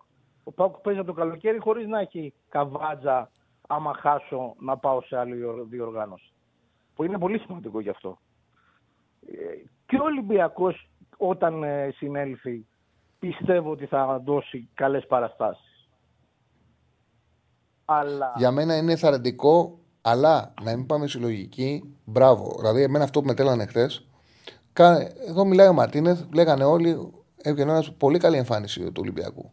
Όποιο μίλαγε, πολύ καλός Ολυμπιακός. Πολύ Και έρχεται και ο ρεπόρτερς ο Μαρτίνεθ και του λέει: Ήταν αυτή η εμφάνιση, δηλαδή δείξατε το πνεύμα και την οτροπία που πρέπει να έχει ο Ολυμπιακός να παλεύουμε όλα τα παιχνίδια. Που έχασε ο Ολυμπιακός του Γασκά με ένα 0 και μίλαγε για μια ομάδα η οποία τα τελευταία χρόνια έχει κερδίσει τρεις φορές την Άρσενα εκτός έδρας. Ναι. Και λέω: Παιδιά, στον Ολυμπιακό είναι προπονητής, έχετε καταλάβει που είναι προπονητής; Ναι. Που είναι προπονητής; Για όνομα του Θεού, τι ερώτηση είναι αυτή που του κάνουν. Δηλαδή και ο άλλο, ο Μαρτίνεθ, θεωρεί κιόλας ότι είναι κατώτερη ομάδα από αυτή που έχει πάρει. Ναι, γιατί έτσι του, του δώσανε να καταλάβει προφανώς το άνθρωπος, έτσι. Όχι, νιώθω ότι έχουμε την ανάγκη να μην πούμε μια κακή κουβέντα. Δεν χρειάζεται, μην πεις καν. Δεν χρειάζεται. Κριτική... Να πεις όμως όλους ότι παίξανε και καλά. Μπράβο, η κριτική. Ναι. Ειδικά όταν έχει κάποιο νόημα, είναι το καλύτερο πράγμα. Να γίνεσαι καλύτερος. Εντάξει, απλά υπάρχει και η άλλη πλευρά που το ξέρεις και εσύ, που είναι λίγο αφοριστική, που αρχίζουν και μας φταίνε όλα και ξαφνικά γίναμε ε, η Manchester City και γιατί χάσαμε, γιατί φέραμε χ ε, με την Αμπερντίν, ε, φέραμε χ. Χρειάζεται, μπα, χρειάζεται balance. Σωστό, σωστό, συμφωνούμε. Η επικοδομητική συμφωνούμε. κριτική είναι για τις ομάδες, σωστά. Και όποιος θέλει να τη δεχτεί. Το να κράζουμε όμως παίχτες προπονητές είναι το τελευταίο που πρέπει να γίνεται. Το να τους επισημαίνουμε αυτό που θεωρούμε εμείς ότι ήταν λάθος είναι άλλη κουβέντα. Κοίταξε. Κοίταξε, δεν γίνεται να τους κράξουμε Κράξιμο δεν γίνεται να φάνε γιατί είναι άνθρωποι οι οποίοι τις ομάδες έχουν ανεβάσει σε επίπεδο. δηλαδή ο, ο Αλμέιδα έκανε την ΑΕΚ, ε, έδωσε την ΑΕΚ πρωτάθλημα και κύπελο. Ο Γιωβάνοβιτς έχει φέρει το Μαναναϊκό σε, μια, σε ένα σημείο να κάνει για δεύτερη χρονιά πρωταθλητισμό. Αυτά είναι πραγματικότητες που τα έχουν πετύχει οι προπονητές, το έχουν χτίσει αυτό. Άλλο αυτό όμως και άλλο να πεις ότι ναι, ε, δεν έγινε λάθος. Ναι, και να βγαίνουν και να σου λένε γιατί λες για τον Αλμίδα, γιατί λες ότι θα πω. Γιατί ναι, Αυτή είναι λάθη. Δεν γίνεται να μην κάνουν Ναι, εντάξει, εννοείται. εννοείται. Σε ευχαριστούμε πάρα πολύ. Να είσαι καλά, αδερφέ μου. Να είσαι καλά, φίλε. Λοιπόν, μια γραμμή έχουμε, οπότε του καλέσει θα βγει γρήγορα. Να πω για τον ε, Ποντένσε, μου έχει συλλάβει μήνυμα ότι τον βλέπει ότι έχει κάνει βάρη. Εγώ αυτό που βλέπω στο Ποντένσε στην επιστροφή του είναι, δεν ξέρω αν έχει κάνει βάρη, τι έχει κάνει. Εγώ αυτό που βλέπω είναι ότι είναι πιο άργος από την πρώτη φορά που έχει έρθει στην Ελλάδα και είναι πιο καλός στα τελειώματα. Δηλαδή, νιώθω ότι του έχει φύγει, έχει χάσει σε τρέξιμο και γι' αυτό το λόγο το έλεγα και αυτό το βλέπω τώρα και στα μεγάλα παιχνίδια. Δεν προσπάθει τόσο πολύ ο ένας με ένα να περάσει το παίκτη του. Κάτι το οποίο ήταν το στοιχείο του που έκανε τη διαφορά ε, στην πρώτη του θητεία στην Ελλάδα. Ε, δεν φεύγει τόσο πολύ. Δεν, δεν φεύγει στο χώρο. Δεν είναι, έχει χάσει τη ταχύτητά του αρκετά. Από την άλλη, έχει γίνει πολύ καλύτερος δημιουργός είναι πολύ καλύτερος στην εκτέλεση. Δηλαδή έχει βελτιώσει στη τελευταία επιλογή, στη τελευταία απόφαση, έχει χάσει κάποια στοιχεία τουλάχιστον αυτό που βλέπουμε μέχρι τώρα. Και από εκεί και πέρα για τη διαχείριση μου στέλνει, έτσι λέει, τι διαχείριση λέει να κάνει ο Ιωβάνοβιτς με το ρόσερ που του έχει μείνει. Γιατί από διαχείριση έχασε ο Παναναναϊκό. Ασφαλώς μπορούσε να κάνει διαφορετική διαχείριση. Ασφαλώς δεν υπήρχε κανένας λόγος να βγάλει τον Τσέριν από το γήπεδο και να παίξει και με Μπερνάρ και με, με, με Μπερνάρ, Πέρεθ, Τζούρισιτ, βάλει την Βιλένα, την πιο αργή ομάδα που μπορούσε. Πιο αργή ομάδα από αυτή δεν μπορούσε να βάλει. Δεν μπορούσε να βάλει. Έβαλε την πιο αργή ομάδα που μπορούσε στο γήπεδο. Ό,τι πιο αργό μπορούσε να βάλει, τους έβαλε μέσα στο παιχνίδι στη Βρετάνη. Ε, διαχείριση ήταν αυτό. Έχει παίκτες, είχε παίκτες να φτιάξει διαφορετικά την ομάδα. Ασφαλώς και είχε. Πάμε στον επόμενο. Χαίρετε. Καλησπέρα. Καλησπέρα. Καλησπέρα, φίλο μου. Έρχομαι από Ολλανδία. Έλα, φίλε. Λοιπόν, καταρχάς έλεπα τον αγώνα χθες, ειδικά προς τα τελευταία λεπτά και ήμουν τόσο τόσο θυμωμένος που λέω ευτυχώς αύριο είναι Παρασκευή θα πάρω τον Τζάρλι. Έλα. λοιπόν, καταρχάς θέλω να πω να κάνω ένα μικρό πρόλογο. Γιατί μου, μου είχε κάνει πολύ μεγάλη εντύπωση όταν είχε ξεκινήσει ο Γιωβάνα στον Παναθηναϊκό που είχε πει ότι πρέπει να μεγαλώσουμε τον Παναθηναϊκό να το φέρουμε στο κανονικό του μέγεθος. Που δεν ήταν το χθεσινό. Ναι. Τον έφερε πάντως. Δηλαδή ε, έχει φτάσει ναι, την ομάδα εντάξει, ότι, πολύ κοντά στο μέγεθός της. Ναι, ότι τον έχει φέρει σε, ένα αξιοπρεπές σημείο τον έχει φέρει. Ναι, ναι, το έχει κάνει αυτό ρε παιδί μου και μπράβο του. Ε, δεκτό. Χθες όμως δεν ήταν ο Παναθηναϊκός που θέλω να βλέπω. Δεν με ενδιαφέρει. Τι θέλω να πω. Πριν από κάποια χρόνια ο Παναθηναϊκός είχε παίξει μέσα στο Μάντζεστερ, είχε χάσει, αν θυμάμαι καλά, με 3-1, αλλά η μπάλα που είχε παίξει ήταν αυτό που θέλω να βλέπω στον Παναθηναϊκό. Περνάνε τα χρόνια. Έχουν περάσει 20 κάτι χρόνια από τότε. Δεκτό. Και εγώ το παθαίνω αυτό, αλλά περνάνε τα χρόνια. Τι μα περνάνε. και, με ένα κοντινό μου, και με ένα κοντινό μου φαίνεται, αλλά έχουν περάσει δύο δεκαετίες. λοιπόν, ε, τι θέλω να πω. Καταρχάς, χθες βλέπω το πρώτο ημίχρονο και λέω ε, να σε καλά, ρε Ιωαννίδη, που το έφερε στα ίσα από την κέλα που έκανε ο Μπρινιόλη. Προχωράμε μετά. μέχρι το ημίχρονο προσπαθούσε να βρει και τα πατήματά της ομάδα, να δει πώς διαθέσει θα διαχειριστεί. Όχι στα ίσα. Πήρε το μεγαλύτερο κέρδος που μπορεί να πάρει μια ομάδα από μια φάση. δεν υπάρχει μεγαλύτερο. Πέναλτι και αποβολή. Δεν υπάρχει από μια φάση, δεν μπορεί να πάρεις ποτέ μεγαλύτερο κέρδος από αυτό που πήρε. Ε, Παρεμπιπτόντως, τον αμυντικό δεν τον έβλεπε. Έτσι. Mm-hmm. Τον αμυντικό δεν τον έβλεπε. Ο αμυντικός έκανε μόνο κάτι δεν έπαιξε για να μπορέσει να τον αντιμετωπίσει. Το, τον έβαλε πλάτη. Κανονικά τέλος πάντων. Τέλος πάντων. Πάμε στο δεύτερο ημίχρονο. Ξεκινά το δεύτερο ημίχρονο και βλέπω αλλαγή Τσέριν. Και λέω εντάξει, αλλάζει το Τσέριν. Ε, δεν γίνεται. Θα βάλει μέσα ράο για να μπορεί να, να καλύψει με ένταση τα τρεξίματα. Δεν μπορεί να συνεχίσει να παίξει με, με, Τσέριν, με Βιλένα και, και Πέρες. Δεν γίνεται αυτό το πράγμα γιατί οι άλλοι θα, θα σε παίξουν στην κόντρα, είναι δεδομένο. Και λέω θα βάλει αράο για να καλύψει. Θα βγάλει, εφόσον θέλει να βάλει Τζούρισιτς κατανοητό, και, αν και για μένα θα πρέπει να βγάλει Πέρες και Βιλένα και να, αφήσει το, να, να φέρει τον Τζέριν πίσω κάποια μέτρα και να βάλει, το, να βάλει το, τον Αράο. Εφόσον ξέρετε ότι έχει και πρόβλημα συνάμυνο στο κέντρο της άμυνας και ότι στην ουσία ε, είναι ευάλωτος. Τέλος πάντων, γίνεται ό,τι γίνεται. Κάνει που κάνει κακή εμφάνιση ο Παναθηναϊκός. Δεν έχει που δεν έχει τα τρεξίματα και τις καλύψεις για να μπορέσει να, να, κρατήσει, να κρατήσει τη Ρεν από τις αντεπιθέσει. Ενώ γνώριζε ότι αυτό θα είναι το παιχνίδι της. Αυτό που με ενόχλησε ακόμη περισσότερο είναι το εξής. Για να διασπάσει μια τόσο πολυπρόσωπη άμυνα η οποία στην ουσία παίζει στο ένα τρίτο, σε ένα τρίτο του γηπέδου, γιατί αυτό έκανε η Ρεν. Έπαιζε με δύο, με δύο, με δύο ζώνες άμυνας. Η, η, ουσία, η, η, η, μία ήταν ακριβώς ύψος της μεγάλης περιοχής και η δεύτερη ήταν 15-20 μέτρα από το πολύ πιο πάνω. Και πολλά λέω. Δεν έκανε. Οι παίχτε δεν κάνανε ούτε διαγώνιε κινήσεις, ούτε κάθετες κινήσεις. Ούτε, ούτε στην ουσία κάνανε σέντρες και δεν είχες παίξει στην περιοχή. Πώς είναι δυνατόν να μπορέσεις να διασπάσεις μια τέτοια πολυπρόσωπη άμυνα όταν δεν πάταν τα χάσου στην περιοχή; Ποια χάφ να πατήσουν. Ο μόνος που θα μπορούσε να πατήσει ήταν ο Τσέρι. Ο Βιλένα δεν πατάει στην περιοχή, λες και έχει ναρκοπαίδιο. Είναι καλός να κάνει κάποια σου εκτός περιοχής. Λοιπόν, η μοναδική φάση την οποία βγάλαμε ήταν ο Τζούρισιτς, που πάλι από δύσκολη γωνία ίσως και να το βάζε, ε, δεν μπήκε. Αλλά... Μα, μα όταν παίζεις ταυτόχρονα με όλους αυτούς τους παίκτες, δεν έχεις κανένα να κινηθείς στον χώρο. Ακριβώς. Δεν έχεις. Ο μόνος που μπορούσε να κινηθεί στον χώρο ήταν ο Παλάσιος. Δεν υπάρχει άλλος παίκτης στην ομάδα μέσα. Ακριβώς. Δεν ήταν. Ήταν υπερβολικά αργή η ομάδα και γι' αυτό το λόγο την έπαιξε, την, την έπαιξε αντίπαλος με παίκτη λιγότερο. Που δεν είναι εύκολο. Το ξέρω. Αυτό που με ενόχλησε επίσης είναι ότι ε, ποιο είναι το πλεονέκτημα που, που υποτίθεται, επειδή ίσως κάποιοι, κάποιοι, κάποιοι, να μην καταλαβαίνουν, αλλά το μεγάλο πλεονέκτημα που έχεις όταν έχεις 10 παίχτε είναι ότι στην ουσία, εάν καταφέρεις και τους ε, βάλεις στην περιοχή, στην ουσία, ακόμα και αν δεν είσαι παραγωγικός στο τελευταίο τρίτο του γηπέδου, και μόνο από τις ε, ε, ανακτήσεις μπάλας, οι οποίες κανονικά πρέπει να έχεις, θα πρέπει συνέχεια να τους έχεις σε φάση άμυνας. Ε, άμυνας, κάποια στιγμή θα τις βγάλεις και φάση. Δεν γίνεται. Αλλά αυτό ούτε αυτό έκανε ο Παναθηναϊκός. Ούτε είχε σωστές ανακτήσεις. Προσπάθησε να παίξει από τα άκρα. Μα ρε, και στο ΠΑΟΚ-ΑΕΚ και στο ΠΑΟΚ-ΑΕΚ στο τελικό κυπέλου, που ο Πάο είχε παίχτη παραπάνω και δεν κατάφερε να πάρει το παιχνίδι. Έγινε αυτό που λες όμως. Τουλάχιστον το παίχτη παραπάνω, τον κατάλαβες. Τον έκλεισε ο ΠΑΟΚ, την έκλεισε ο ΠΑΟΚ την ΑΕΚ. Την είχε βάλει μέσα στο τέρμα της. Άσχετο που δεν έβαλε τον γκολ και Ήταν επικίνδυνη σαν επίθεση γιατί είχε αυτή την ταχύτητα και τους γρήγορους ποδοσφαιριστές και πήρε το παιχνίδι. Όμως τον παίχτη παραπάνω τον είδες. Εδώ ήταν η πρώτη φορά που δεν τον είδες τον παίχτη παραπάνω. Δεν υπήρχε στο γήπεδο. Ε, γι' αυτό έχω εκνευριστεί τόσο πολύ. Γιατί... Ε, ναι, ήταν ενοχλητικό, ήταν ενοχλητικό τους. Γιατί βλέπεις ότι δεν έχεις διαγώνιε κινήσεις, δεν έχεις πατήματα μες στην περιοχή από την πίσω ζώνη, δεν έχεις ε, ούτε, ούτε καν σωστή ανάπτυξη από τα πλάγια. Δηλαδή, δημιούργησε υπεραριθμίε, ραδερφέ. Βγάλε τρεις από μία πλευρά και δημιούργησε υπεραριθμίε. Δες ποια πλευρά είναι πιο αδύνατη και προσπάθησε να τις πάσει. Ούτε αυτό έγινε. Δηλαδή, εγώ προσωπικά περίμενα να δω, ας πούμε για παράδειγμα, περίμενα να δω ε, να μετατοπίζεται οι τρεις της άμυνας ε, προς, να μετατοπίζονται να γίνονται τρεις, τρία τα στόπερ, να βλέπω ας πούμε το Βαγιανίδη να παίζει συνέχεια overlap και να προσπαθεί να βγει από πίσω. Το κακό ποιο ήταν, ότι είχες και τον Βαγιανίδη και τον ε, Μλαντένοβιτ στην άλλη πλευρά και, προσπα... και προσπαθούσαν και οι δύο να κάνουν ακριβώς το ίδιο παιχνίδι. Ε, αυτό δεν μπορεί να γίνει. Συγγνώμη, αλλά δεν ξέρω, ίσως οι δικές μου βασικές γνώσεις ποδοσφαίρου.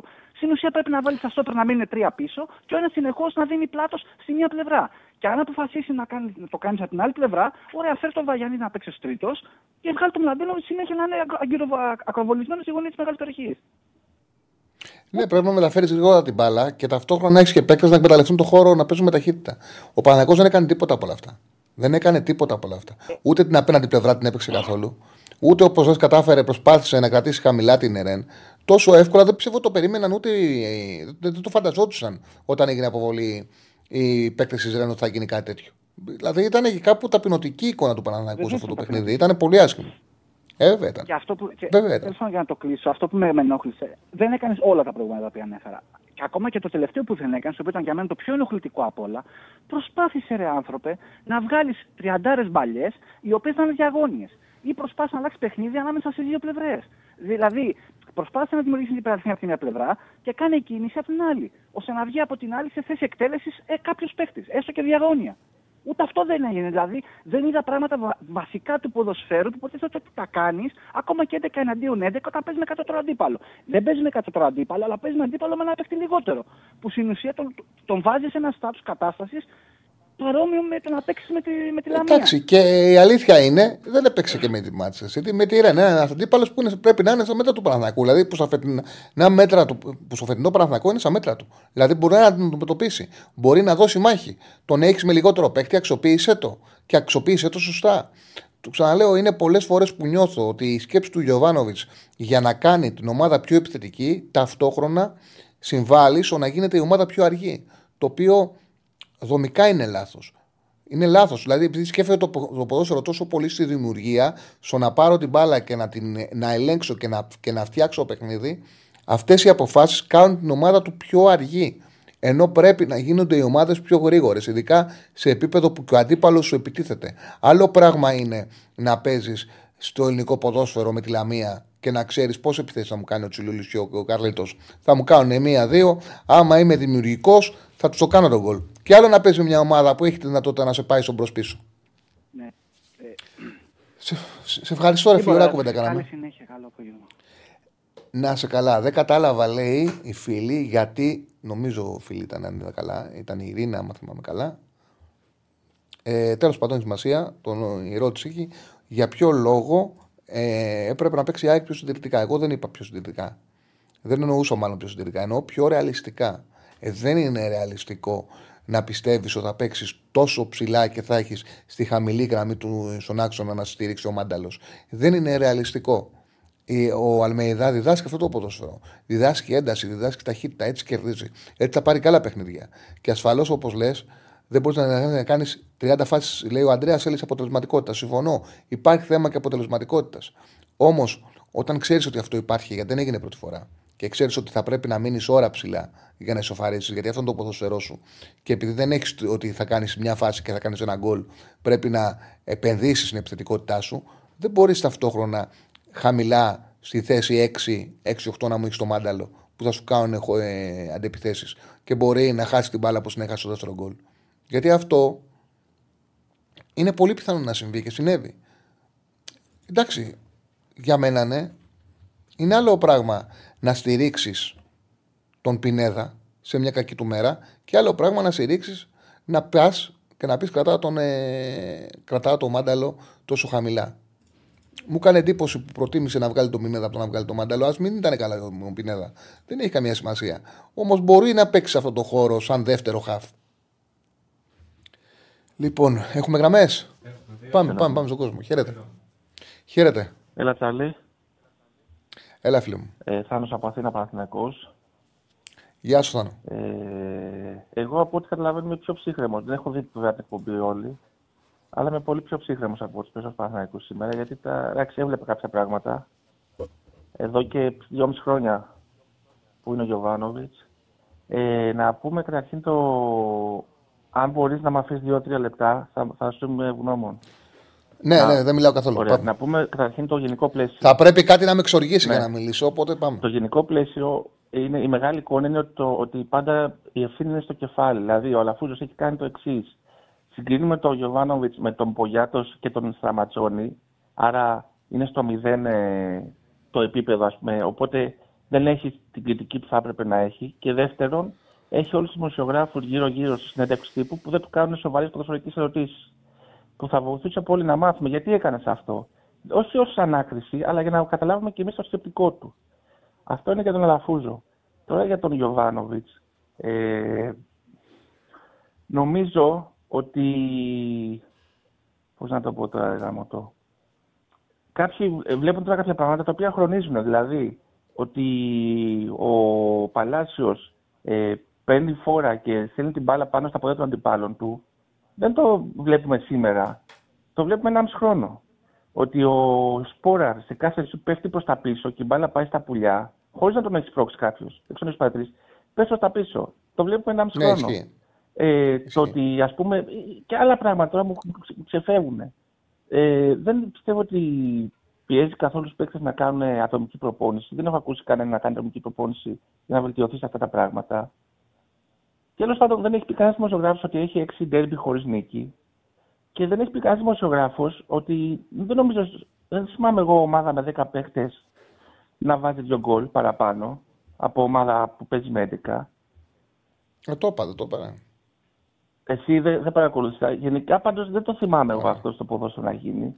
Και ε, ε, μα ξεκίνησε λέγοντας ότι έκανε παγκόσμιο ρεκόρ πάνω. Και τελειώνω. Το έχει πάθει η, Λίβερ, το έχει πάθει η Μπόρμουθ από τη Λίβερπουλ, αλλά πρέπει να είναι τέτοια διαφορά. Τελειώνω... Έχει χάσει η Φούλαμ από τη Σίτη, πρέπει να είναι τέτοια διαφορά. Δεν θυμάμαι ποτέ ε, που, ε, να, γίνω, να γίνονται οι, μετα, οι, οι αλλαγές που πρέπει να γίνουν, φαίνονται από το πρώτο λεπτό που να γίνουν, με το που τρώ τον γκολ πάντα, λες το καταφέρνει.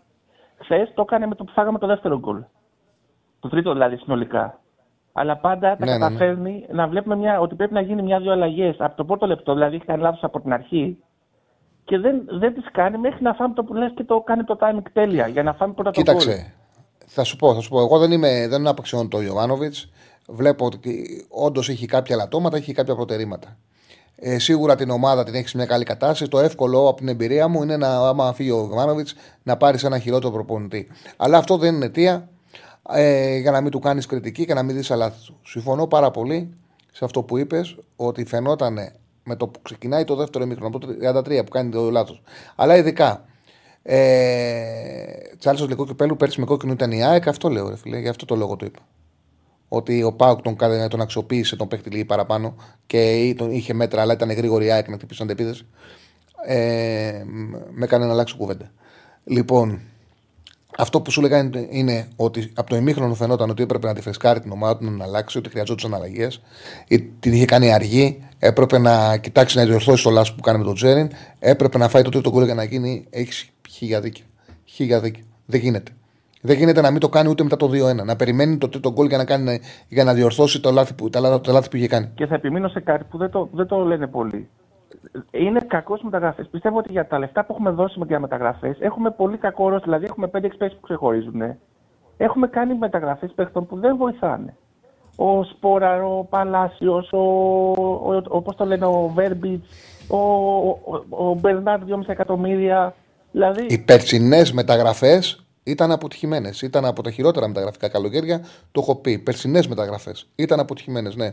Του Παλάσιο δεν μπορεί να το πεις, μπορεί να δώσει λεφτά, αλλά δεν είναι ένας παίκτης ο οποίος δεν δίνει το παραμικρό. Προσφέρει με τα κουσούρια του. Όμως προσφέρει. Το ότι άλλη κουβέντα αν μπορείς να πάρεις καλύτερο, αλλά αποδεικνύεται ότι μπορεί να πάρεις και χειρότερο. Έτσι δεν Για είναι; μένα η σύγκριση με τον Αλμέιδα οι περσινές είναι μεταγραφέ. ιδέα. Οι φετινέ οι φετινές δεν μπορώ να πω ότι είναι κακές οι μεταγραφές. Δηλαδή είναι ο Γετβάη δεν βγαίνει μέχρι τώρα. Ο Αράου ήταν καλή κίνηση. Είναι καλή κίνηση ο Ναι, Αράου. είναι. Ε, ο Τζούρισι είναι καλή κίνηση. Είναι, καλή, μετα- είναι καλός Ναι, αυτοί παίκτης. δύο. Για μένα η σύγκριση Ε, με τον εντάξει. Αλμέιδα είναι μοιραία. Ήρθε ο Αλμέιδα, σε, πήρε την ομάδα, ο, ο Γιωβάνης είναι ένα χρόνο στην ομάδα, έφτιαξε μια ομάδα η οποία ήταν επιθετική και πήρε καλούς παίχτες, έχει φτιάξει ένα καλό ροστεριάκ. Και ας είναι τώρα από πίσω μας. Είναι, αυ- γιατί πάλι είναι αυτό με την κροτίδα. Δηλαδή πα- πάντα έχει ένα άστρο, βλέπω αυτός ο προπονητής. Που εντάξει, είναι καλό να είναι τυχαίος προπονητής σου, δεν είναι κακό, το θέλεις. Αλλά πάντα σωζόμαστε από άστρο. Δηλαδή την προηγούμενη χρονιά πέρσι πήραμε 10-15 βαθμούς από πέναλτι στο τέλος. Φέτος έγινε αυτό με την κροτίδα. Άμα δεν γινόταν αυτό με την κροτίδα, δεν ξέρω τι θα ήμασταν βαθμολογικά. Ερώτηση. Στο, είναι να καλύτερο τελειώσω. να Στο έχει. κύπελο φτάσαμε μέχρι το τελικό ε, παίζοντας με ομάδες τύπου Λαμία και στο τελικό δεν παίξαμε καλά, Τσάρλι. Δηλαδή σε όλα τα, τα, τα, τις επιτυχίες του υ- υπάρχει απίστευτο... Στο τελικό, μια, χα- στο, τελ, στο τελικό Παναθηναϊκός δεν ήταν κάτι τόσο από τον Πάουκ. Σωστά έπαιξε. Ήταν καλύτερος, προηγήθηκε δίκαια. Και μετά από εκεί πέρα έπαιξε για να πάρει το αποτέλεσμα και κέρδισε ένα 0. Δεν ήταν μια χαρά έπαιξε ο Παναθηναϊκός. Σωστά έπαιξε Το βλέπεις το, και κέρδισε το καλύτερη άστρο, όπως ομάδα. Λέω, εγώ. δηλαδή να πεις αυτό το άστρο του ανθρώπους. Ε, μακάρι να το, έχει, να το έχουμε. Αλλά βλέπω ότι το άστρο το σώζει μέχρι τώρα. Δεν είναι ότι παίζουμε μπάλα. Δεν, έχω Δεν, το ευχαριστεί σω- το δεν, μπορεί να Παναθηναϊκό. σε σώσει, δεν μπορεί να σε σώσει μόνο το άστρο. Έχει κάνει δουλειά με τους παίκτες, έχει καλούς, σε καλή κατάσταση, τους έχει, ομάδα, τους έχει ομάδα. Μην αποξιώνουμε εντελώς. Άλλο πράγμα το να κάνεις κριτική, να βλέπεις κάποια πράγματα που δεν σου αρέσουν. Εγώ σε άφησα, δεν σε διέκοψα καθόλου.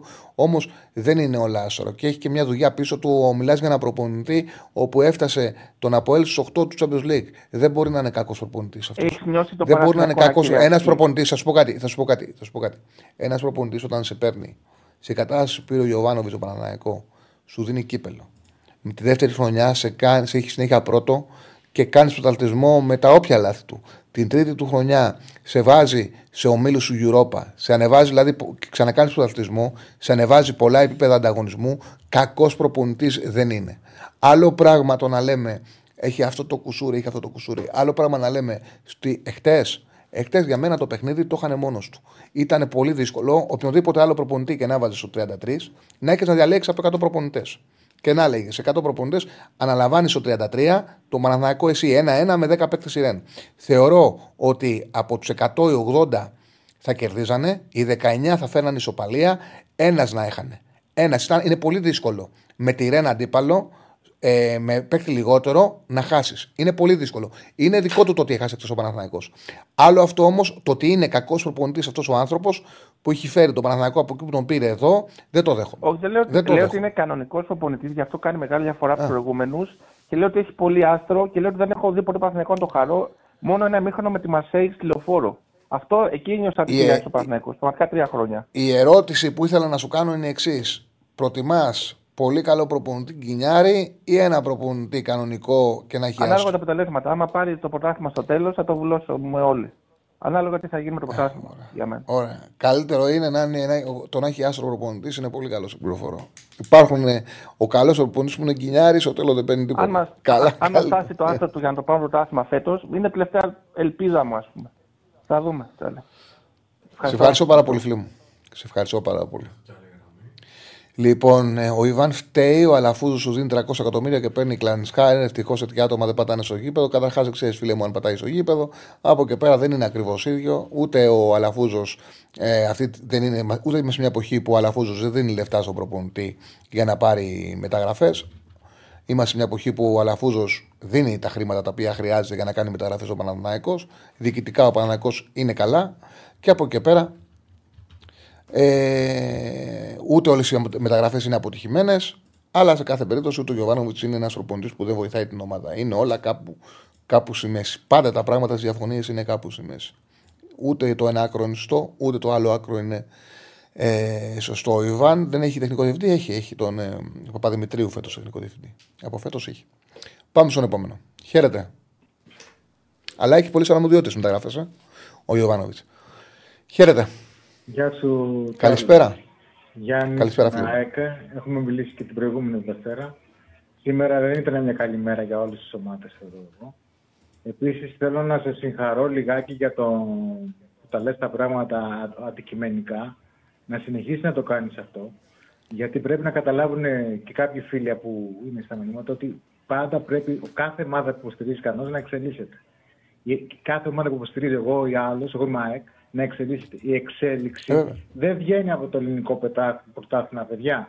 Ούτε να λέμε Α, ήταν η Μαρσέγ, ήταν η West Ham. Βγαίνει από τη δουλειά και να εξελιχθεί πώς να εξελιχθεί η ομάδα σου να παρουσιάσει ένα σύγχρονο ποδόσφαιρο. Το πρόβλημα των ελληνικών ομάδων είναι ότι δεν παρακολουθούν πολύ την αγορά και παίρνουν παίκτες αργούς. Αυτό το πράγμα είναι ο Παναθηναϊκός. Ο Παναθηναϊκός έχει αργούς παίκτες στο κέντρο. Ε, Έβγαλε ένα παίκτη που, καλά, που, είναι, που καλύπτει από τον Τζένι και έβαλε το Βιλένα. Παίζει πολύ αργά και δεν κατάλαβε ο Γιώργο. Έβαλε το Τζούρισιτς και άνοιξε το χώρο, το, το γήπεδο σου Βιλένα πάρα πολύ. Σνίξ. Και το Μαντσίνη δεν το χρησιμοποιεί πολύ που είναι καλά και που είναι γρήγορος παίκτης. Δεν το πολύ χρησιμοποιεί. Τώρα για την ΑΕΚ. Η ΑΕΚ, ο, ο Ματίας δεν δέχεται την κριτική εύκολα. Έκανε πολύ μεγάλα λάθη. Εγώ θεωρώ ότι ο Κατούζο του πήρε διαβατήριο, πορτοφόλι, τα πάντα.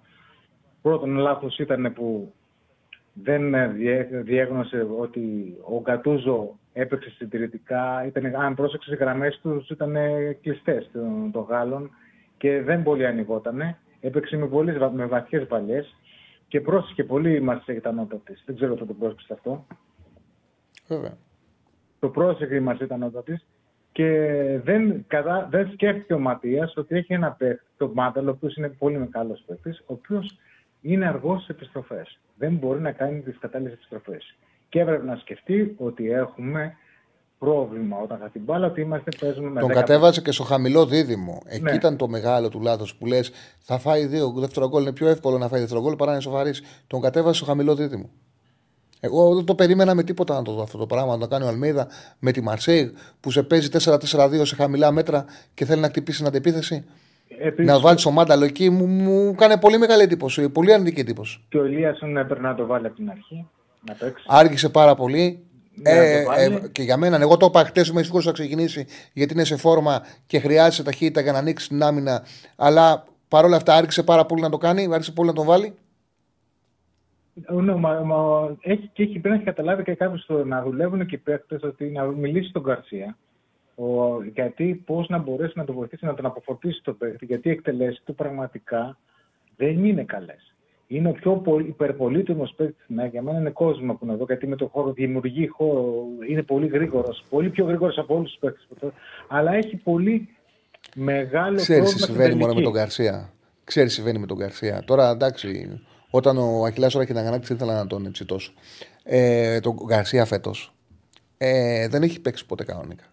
Δηλαδή ξεκινάει τη, είναι, τη σεζόν, παίζει ο, τα προκριματικά η ΑΕΚ και πολύ νωρίς σου παθαίνει την πρώτη θλάση. Μετά μπαίνει με την Brighton και το Παναθηναϊκό, επιστρέφει γρήγορα, αποδείχτηκε κιόλας, πιο γρήγορα από ό,τι έπρεπε από θλάση. Παθαίνει δεύτερη θλάση. Τώρα ξαναμπαίνει και μπαίνει και προφυλάσσεται. Δεν είναι σε 100% κατάσταση. Ναι, Πέρσι, Πέρσι έκανε γκολ. Δηλαδή δεν μπορεί να πει κάποιος ότι δεν έκανε γκολ. Είχε να... καλύτερα τελειώματα τα φετινά. Να το βοηθήσεις στα τελειώματα. Εγώ δεν λέω είναι υπερπολίτημος ο Καρσία. Και αυτοί που λένε ότι είναι εδώ δεν είναι. Ναι, ναι, εντάξει. Και ο Αχηλιά το πλέον είναι ότι δεν είναι σεντερφόρ. Δεν λέει κάτι άλλο. Ναι, ε, για μένα μπορεί να παίξει σεντερφόρ. Να το βοηθήσει. Να το βοηθήσει ψυχολογικά να το βοηθήσει. Να το βοηθήσει ψυχολογικά να το στηρίξει να το βοηθήσει. Γιατί είναι, είναι για μένα ο, ο, ο Λιβά είναι το 50% της ΣΑΕΚ. Ξέρεις να το βοηθούσε τον, τον Καρσία. Ξέρεις να το βοηθούσε τον Καρσία. Ποιο, ποιο; Θα το βοηθούσε τον, θα το βοηθούσε τον Γκαρσία ο Πόνσο με το Φανφέρ να είχαν βάλει 4-5 γκολ.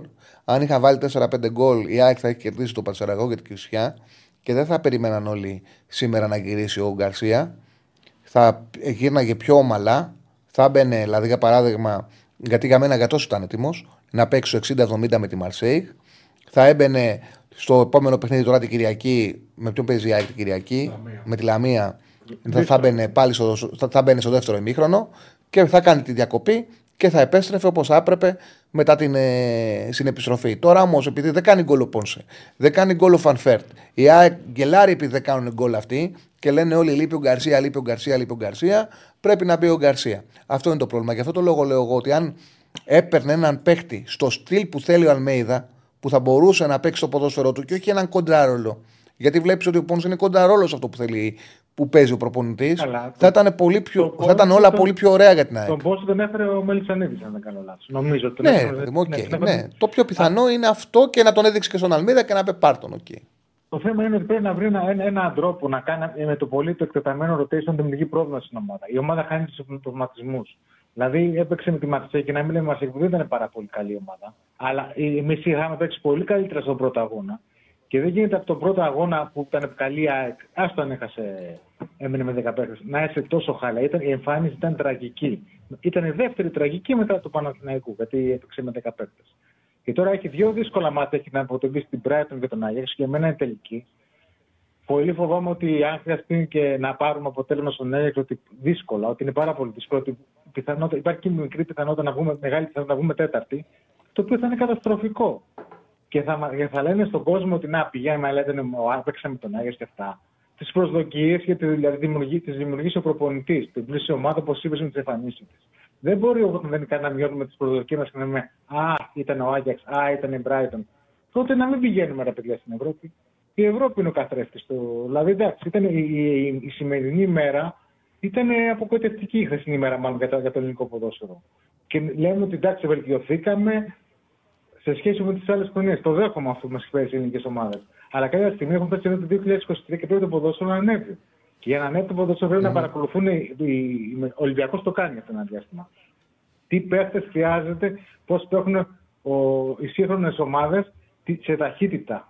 Έχει γίνει ταχυδραμικό γρήγορο το ποδόσφαιρο, ταχύτητα και βρίσκεις που δεν βρίσκεις. Αλλά πρέπει να έχεις το κατάλληλο σκάουτινγκ. Να έχεις το κατάλληλο σκάουτινγκ να βρεις παίχτες. Άμα παίρνει άλλος το Σαμάτα, τι, τι σκάουτινγκ είναι αυτό. Λέω ένα παράδειγμα για τον Πάο.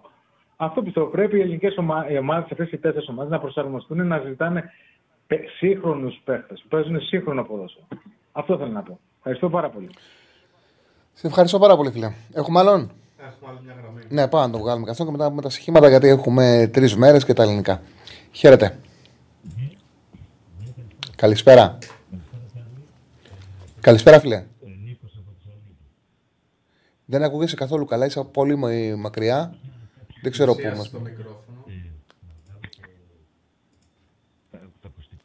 Εγώ δεν ακούω καθόλου. Με, πώς μιλάς με hands free? Ναι, δεν ακούω καθόλου. Λοιπόν, ο Λιβάη δεν το έχει τον γκολ. Αν κάποιος αδερφός θέλει πέντε φάσεις για να βάλει μία, κοιτάξτε να δείτε. Ο, ο Λιβάη ήρθε στην ΑΕΚ σαν ακραίος. Να τα βάλουν το μάτι σε μια σειρά. Ήρθε σαν, σαν εξτρεμ, σαν καθαρό εξτρεμ. Δεν είχε ποτέ τα νούμερα τα οποία κατάφερε να βγάλει με τον ε, Αλμέιδα. Ο Αλμέιδα είναι ένας προπονητής ο οποίος θέλει pressing στα στόπερ, pressing στους αμυντικούς σκάφ. Οπότε πήγε σε μια διαφορετική λογική. Είπες, είδε, το Λιβάη, είδε στον Λιβάη Γκαρσία τον άνθρωπο ο οποίος μπορεί να του κάνει αυτή τη δουλειά, να του πιέσει τα αντίπαλα back και πήρε τα προσόντα του Αραούχο και τα βάλε από πίσω του για να πάρει όλη αυτή τη συμμετοχικότητα, όλη αυτή την ένταση, την ενέργεια που βάζει ο Αραούχο, να, τα πάρει, να την πάρει πάνω στους αμυντικούς σκάφ. Και με αυτή τη λογική, με αυτό το ποδόσφαιρο, ο, ο Αλμέιδα πήρε μια εκ, εκτός Ευρώπης και της έφερε πρωτάθλημα και κύπελο. Με, αυτή τη, με αυτό το ποδόσφαιρο το κάνει, παιδιά. Δεν το κάνει με άλλο ποδόσφαιρο. Και ούτε μπορεί ξαφνικά να έχουμε απέτηση να αλλάξει τελείως το ποδόσφαιρο του ο Αλμέιδα. Ήταν δεδομένο ότι η δεύτερη χρονιά, επειδή είναι ποδόσφαιρο έντασης, θα υπήρχε πρόβλημα από τα συνεχόμενα παιχνίδια. Όντως το είδαμε, τα συνεχόμενα παιχνίδια φέρνουν τραυματισμούς. Και φέρνουν τραυματισμούς σε μεσοεπιθετικούς ποδοσφαιριστές. Φέρνουν τραυματισμούς και προβλήματα και η ΑΕΚ το θέμα της είναι ότι δεν έχει 100% διαθέσιμους τους καλούς ποδοσφαιριστές. Αυτό είναι ένα θέμα που το αντιμετωπίζει η ΑΕΚ. Την περσινή χρονιά ο Γκαρσία λοιπόν έβαλε 11 και 3-14 και 4-18 γκολ. 18 γκολ έβαλε πέρσι ο Γκαρσία. Φέτος δεν είναι λίγα. Έτσι. Φέτος το θέμα, για μένα το σημαντικό θέμα είναι ότι ο Λιβάη δεν, είναι, δεν έχει βρεθεί για μεγάλο διάστημα σε 100% φυσική κατάσταση. Αυτό έχει να κάνει από τα πολλά παιχνίδια. Αυτό έχει να κάνει από τη βιασύνη να τον φέρουν πριν το μάτς με την Brighton και να το βάλουν με την Brighton. Και το ότι ξανά έπαθε θλάση. Εχθέ ε, ε, για μένα φάνηκε και με την κυφσιά και για να είμαι ειλικρινής, εγώ την επόμενη μέρα θεωρούσα ότι δεν θα παίξει ο Γκαρσία με τη Μαρσέη. Πίστηκα ότι θα παίξει με τη Μαρσέη όταν άκουσα εγώ όλους τους ρεπόρτερ να είναι σίγουροι ότι ο Λιβάη θα ξεκινήσει. Οπότε λέω παρά αυτό, παρότι αυτό που είδα είναι ότι ο Λιβάη δεν είναι έτοιμος, δεν ήταν έτοιμος. Εγώ αυτό είδα με την κυφσιά που φοβόταν να, να ανοίξει το πόδι του να κάνει κοντρόλ και το μάζευε και, ο, και ήταν μαγκωμένο όλα τα τελειώματα, λέω, λέω ότι θα παίξει, θα ξεκινήσει. Γιατί όμως έγινε αυτό, Όχι γιατί ήταν έτοιμος ο Γκαρσία. Ο Γκαρσία έγινε, αναγκάστηκε να μπει επειδή η ΑΕΚ μέχρι τώρα από τη θέση του Φορ έχει πάρει ένα γκολ σε κοινή τερματοπόνση. Το πρόβλημα είναι αυτό για την ΑΕΚ. Και αναγκάζεται να μπει πιο γρήγορα από ό,τι πρέπει. Α μην μηδενίζουμε, ας περιμένουμε. Ό,τι και να λέμε, λέει οποιοδήποτε, το ποδόσφαιρο του Αλμίδα θέλει φόρσα του Γκαρσία. Αυτή είναι η αλήθεια. Ο Γκαρσία πέρσι έβαλε 18 τέρματα. Περιμένουμε να δούμε αν θα μπορέσει να βρει την περσινή του εικόνα. Δεν είναι απαραίτητο να την βρει. Δεν είναι απαραίτητο. Μπορεί τα συνεχόμενα παιχνίδια και το γεγονός ότι δεν φρεσκάρεται και γι' αυτό το λόγο το ξαναλέω ότι θα έπρεπε ένας άλλου τύπου επιθετικός που είναι κοντά στο στυλ του, του Γκαρσία θα τον βοηθούσε πάρα πολύ.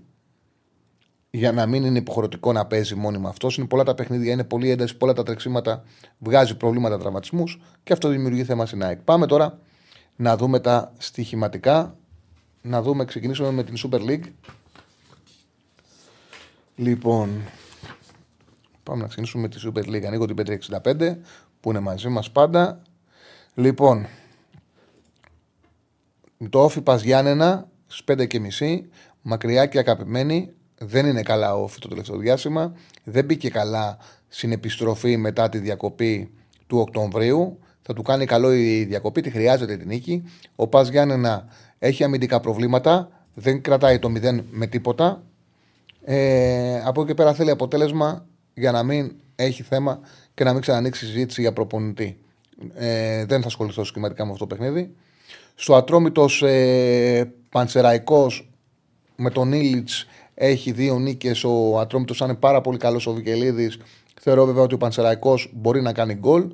Το γκολ γκολ ήταν στο 1,90 να ε, παραμένει στο 1,90. Το γκολ γκολ θα πάρω από το συγκεκριμένο παιχνίδι. Στο παιχνίδι του Βόλου με τον Άρη ε, ήταν δύσκολο να κάνει τρεις συνεχόμενους άσου ο Άρης. Δεν είναι τόσο κακός όμως για να χάσει δεύτερο συνεχόμενο παιχνίδι. Ο Βόλος πήρε έναν πόντο σε ένα παιχνίδι που μπορούσε να το χάσει, μπορούσε και ε, να γίνει το 2-0. Μετά από, ένα, από το ένα σημείο άνοιξε, δίκαια ισοφάρισε. Δεν του ενέχουσε καμία εκτίμηση. Τον Βόλο φέτος. Ο διπλός 1,80 πιστεύω ότι μπορεί να περάσει την έδρα του Βόλου. Το παρολί του Σαββάτου από τη Super League είναι γκολ γκολ ατρόμητος Πανσεραϊκός και διπλό ο Άρης. Πάμε στα παιχνίδια της ε, Κυριακής. Ο ΠΑΟΚ θα ξεσπάσει στο Πανετολικό. Δεν κέρδισε, ε, δεν κέρδισε την Αμπερντίν, βρήκε μια ομάδα η οποία έπαιξε πολύ άμυνα. Έφταιγε και ο Κοτάρξη στο δεύτερο γκολ όταν έκανε το 2-1, αλλά βγάζει συνεργασίες. Στο 1-6-25 είναι ο άσο ασιατικό χάντικα 1,5 τώρα. Ήταν στο 1,5 όταν το είχα δώσει. Μικρή η πτώση. Πιστεύω θα κερδίσει με καθαρό σκορ ο Πάοκ. Στο ΑΕΚ Λαμία το over 2,5 στο 1,50 θεωρώ μπορεί να το κάνει η ΑΕΚ μόνη της. Μπορεί να βοηθήσει και η Λαμία. Παίζει επιθετικά πάντως η Λαμία. Γκολ μπορεί να κάνει. Θεωρώ ότι αυτή ότι θα σπάσει. Νομίζω ότι θα κερδίσει η ΑΕΚ με over 2,5. Εγώ το βαδίνω και το over 2,5 στο 1,50. Και στο Αστέρα Τρίπολης ο Ολυμπιακός. Το διπλό είναι πολύ χαμηλό στο 1,45. Όμως θεωρώ ότι ο Ολυμπιακός το γεγονός ότι ο Αστέρας δεν σκοράρει εύκολα ε, με οδηγεί στο να το πάρω με under 3,5 και να πάρω μια απόδοση στο 2,05. Πολύ χαμηλές οι τιμές του Παναθηναϊκού στο διπλό. Δεν ξέρω αν θα πάει ψηλά, χαμηλά, πώς θα κερδίσει. Το αφήνω τελείως εκτός. Από την Κυριακή λοιπόν, ε, άσμα σχετικό χάντικα 1,5 ο Πάοκ, over 2,5 η ΑΕΚ και το διπλό με under 3,5 στο 2,05 του Ολυμπιακού. Πάμε στα ευρωπαϊκά. Ξεκινήσουμε από τα σημερινά. Λοιπόν, η Νης παίζει στη Μομπελιέ. Η Νης έχει πετύχει κάτι εκπληκτικό μετά την δεύτερη αγωνιστική. Έχει δεχτεί γκολ μόνο στο Παρίσι που κέρδισε 2-3 την ε, Παρί. Έχει ένα απίθανο ρεκόρ, απίθανο ρεκόρ. Ε, και στα τελευταία τέσσερα παιχνίδια δεν έχει τα έχει κερδίσει όλα κρατώντας το 0. Τρεις συνεχόμενες νίκες με ένα 0. Μια νίκη με, με 2-0 επί της ε, ε, Ρεν την προηγούμενη αγωνιστική. Νομίζω ότι το παιχνίδι της Μομπελία δεν είναι εύκολο. Όμως δύο πράγματα πιστεύω ότι δεν θα γίνουν. Δεν θα χάσει νη και δεν θα μπουν πολλά γκολ. Οπότε το Χ2 με άντερ 3,5 στο 1,66 είναι πολύ καλή απόδοση. Τώρα, στο... στην Ισπανία έχει ένα παιχνίδι Μπιλμπάο Θέλτα. Παιδιά, με διαφορά, με μεγάλη διαφορά. Η ομάδα η οποία είναι στην Ευρώπη πιο αδικημένη από τη βαθμολογία είναι η Θέλτα. Δεν υπάρχει καμία ομάδα η οποία να έχει πάρει 10 βαθμούς λιγότερους από ό,τι δικαιούται βάσει των X points. Δηλαδή, βάσει των X goals θα έπρεπε να έχει 17 βαθμούς η Θέλτα και έχει 7. Στην προηγούμενη αγωνιστική με τη Σεβίλη έχει και ένα κακό στα τελευταία 6 παιχνίδια, αλλά δεν μπορεί να επαναλαμβάνεται αυτό συνέχεια. Στα τελευταία 6 παιχνίδια, στα 3 από τα 6 έχει μείνει με παίκτη λιγότερο. Αυτό τους έχουν χαλάσει αποτελέσματα. Δηλαδή, για παράδειγμα, τη Σεβίλη την κέρδιζε 1-0, μένει με 10 παίκτες και σοφαρίζεται. Τα 6 γκολ ήταν 3-0-2-1-25. Στο Σάμα Μέζ δεν είναι εύκολη έδρα και έπαιξε καλά και μπιλμπά με τη Βιερεάλ, όμως υπάρχει κάτι. Στα τελευταία 10 παιχνίδια εκεί μέσα η Θέλτα έχει σκοράρει. Σκοράρει 10 συνεχόμενα χρόνια στο Σάμα Μέζ. Οπότε είναι και μια ομάδα που αδικείται από τα αποτελέσματά της. Το Χ2 με άντερ 3,5 είναι στο 66-50 που το έχεις βάλει, είναι πιο ψηλά. OK, okay, δεν πειράζει. Έτσι, εγώ ο κόσμο θα το παίξει, θα το δει. Είναι στο 1,66. Δεν ξέρω αν μπορεί να το χάσει λίγο λάθος. Δεν λέω ότι το έχεις κάνει Αν εσύ. τα χαρτιά σου είναι σωστό, το έχεις στείλει σωστά. Ε, στο χαρτιά μου είναι σωστά, ναι. Εγώ έχω κάνει. Ε, εντάξει, δεν, δεν τρέχει τίποτα. Ε, απλά το λέω επειδή το είδα τώρα. Ε, Είναι στο 1,66 το Χ2 under 3,5 στο Μονπελιέ-Νις. Ε, Χ2 Θέλτα στο Μπιλμπάο, ο- στο Μπιλμπάο Θέλτα στο 2,20. Αυτό είναι το παρολί για σήμερα. Πιστεύω ότι. Α, και κάτι σημαντικό. Το ότι παρότι θέλει να είναι 18, το βλέπει και η διοίκηση και τον στηρίζει τον Μπενίτεθ. Βέβαια τώρα έχει διακοπή. Αν χάσει και αυτό το παιχνίδι, αλλάζουν τα πράγματα. Αλλά βλέπουν ότι η εικόνα της ομάδας είναι πολύ καλύτερη από τα αποτελέσματά της. Και περιμένουν μια... να αρχίσουν να έρχονται και τα αποτελέσματα. Λοιπόν, πάμε στο Σάββατο. Που στο Σάββατο έχει τρία παιχνίδια ωραία στην Ισπανία που μου αρέσανε και από εκεί έχω πάρει, ε, έχω πάρει τις επιλογές. Λοιπόν, Αλμερία Σουεδάδ ήταν στο 1,72 να δω πόσο είναι τώρα. Ε, Αλμερία Σουεδάδ είναι στο 1,72 παραμένει το διπλό. Με την Σοσιεδάδ να παίζει πολύ καλό ποδόσφαιρο. Πάρα πολύ καλό ποδόσφαιρο. Κέρδισε για πλάκα την ε, Μπενφίκα 3-1 δεύτερη συνεχόμενη φορά. Είναι καλύτερη στον όμιλό της με βάση τα τέσσερα παιχνίδια που έχουν γίνει στον όμιλο που είναι και η Ιντερ και ε, η Σάλτσμπουργκ. Και εξασφάλισε την πρόκληση, αλλά θα πάει για την πρώτη θέση. Όμως είναι πολύ ισχυρός ο ανταγωνισμός, παιδιά, φέτος. Πολύ ισχυρός ο ανταγωνισμός για την τετράδα. Γιατί τους έχει ξεφύγει η Χιρόνα. Η Χιρόνα είναι στο συν 12 από την Σοσιαδάδ. Θα πρέπει λοιπόν ή να καλύψει η Σοσιαδάδ και να ξαναπέξει Champions League 12 πόντους από τη Χιρόνα, που δεν είναι εύκολο και με την εικόνα που δείχνει. Όμως πάντα όταν είναι ένα, μια ομάδα που παίζει καλά, δεν είναι μέγεθος, λες ότι μπορεί κάποια στιγμή να πάθει λάστιχο, οπότε την κυνηγάς. Όπως επίσης πρέπει να βάλουν από κάτω έναν ή να βάλουν έναν από την Μπαρσελόνα Ρεάλ Ατλέτικο Μαδρίτης. Που και η Ατλέτικο Μαδρίτης κάνει καλή χρονιά φέτος. Οπότε καταλαβαίνετε, είτε θα προσαρμοστεί σε στόχο για την Europa League, είτε θα κάνει μια εκπληκτική χρονιά για να διεκδικήσει την τετράδα. Η Σοσίδα δεν την παίρνει λοιπόν Αγγελάρη. Η Αλμερία είναι η χειρότερη ομάδα της Λίγκα. Άλλαξε προπονητή, πήρε τον Καριτάνο, δεν τους έχει δώσει το παραμικρό. σα ίσα το ένα αποτέλεσμα είναι χειρότερο από το άλλο. Επίσης, στα τρία παιχνίδια που έχει κοουτσάρει ο Γκαριτάνο. Εντάξει, έχασε 5-2 από τη Χιρόνα, δεν είναι ο πρώτος που τρώει 5 από τη Χιρόνα. Όμως με τη Λασπάλμα που χάνει μέσα ένα-δύο ήταν άθλια η εικόνα της ομάδας και με ένα 1-0 και οι δύο ήττες είναι καθαρές. 0-29-1-0-6 γκολ με τη Λασπάλμα, 2-58-0-89 με την Αλαβές. Έχει χάσει και τα δύο σωστά. Δίπλο η Σοσιαδάδ. Στο Σασούνα Λασπάλμα είχα δει το, έβλεπα το μάτσο Σασούνα ε, Χιρόνα που κέρδισε 2-4 Χιρόνα το Σάββατο. Ε, η Οσασούνα έπαιζε καλά. Το γύρισε από 0-1 σε 2-1. Αλλά έχουν μια ταχύτητα και μια. Τους πάνε τα αποτελέσματα κιόλας και με το που κάνουν το 2-2 πήραν η ψυχολογία επέκτηση του Μίτσελ και ήταν θέμα χρόνου να το γυρίσουν όπως το γυρίσανε. Αν παίξει το ίδιο πάντως με την ε, Λασπάλμα, θα την κερδίσει. Δεν υπάρχει ο κίνδυνος με τη Λασπάλμα να τη χτυπάνε στο χώρο την Οσασούνα όπως έκαναν τη Χιρόνα. Είναι καλός ο Ασόνα 95, είναι καλύτερη ομάδα ο Ασόνα τη Λασπάλμα. Είναι 4 πόντους πίσω, δεν είναι. Δηλαδή είναι και θέμα βαθμολογικής διόρθωσης. Δηλαδή ο Σασούνα θα τερματίσει από 8η μέχρι 11η. Η Λασπάλμα θα σωθεί στο τέλος. Και αυτή τη στιγμή η Λασπάλμα είναι 4 πόντους πιο πάνω από την Ουσασούνα. Είναι κάτι που δεν θα σωθεί. Και το είπα και μετά το μάτς με την Μπράγκα, με την, πριν το μάτς με την Μπράγκα, μετά το μάτς με την ε, Ράγιο, ότι μου κάνει εντύπωση θετική η Ρεάλ. Με την ε, Ράγιο μπορεί να έρθει 0-0, αλλά η αλήθεια είναι ότι του είχαν πατήσει. Δηλαδή, μου έκανε εντύπωση η φυσική της κατάσταση. Το πόσο εύκολα κλέβαν την μπάλα και ξαναβάζανε την Βαγεκάνο σε θέση άμυνας. Μου έκανε τρομερή εντύπωση αυτό. Ε, θεωρώ ότι είναι σε καλή κατάσταση. Δεν θα κάνει δεύτερο συνεχόμενο λάθο στον Μπερναμπέου.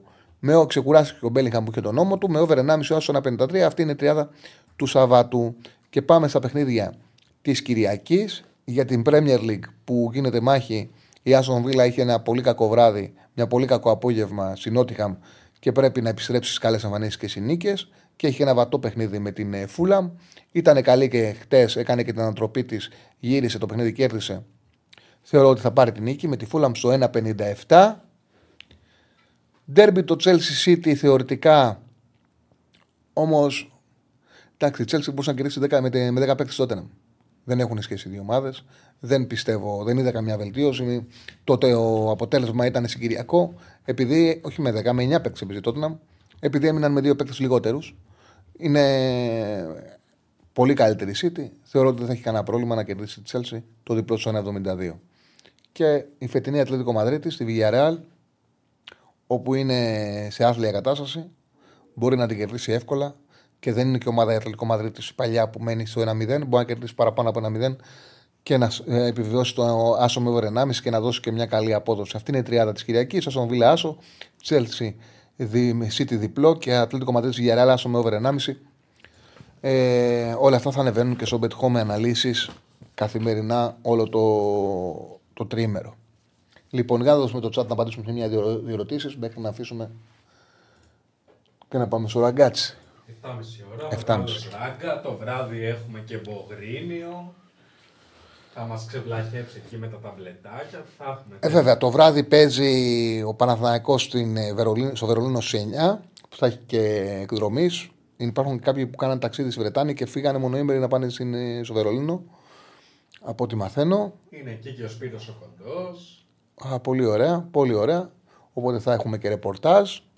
Οπότε Στις 7.30 ώρα ράγκα, πάμε Θεσσαλονίκη και μετά, μετά τα παιχνίδια, μετά το παιχνίδι του Παναθηναϊκού στο Βερολίνο, 11 παρέταρτο, ο, και ο Αριστοτέλης θα είναι από ό,τι άκουσα. Ο Αριστοτέλης, ο Θοδωρής και ο Μπόγρης θα είναι μαζί σας να πάτε μέχρι όσο αντέξουν. Από εμάς καλό τρίμερο να έχετε, καλό Σαββατοκύριακο, τα λέμε τη Δευτέρα.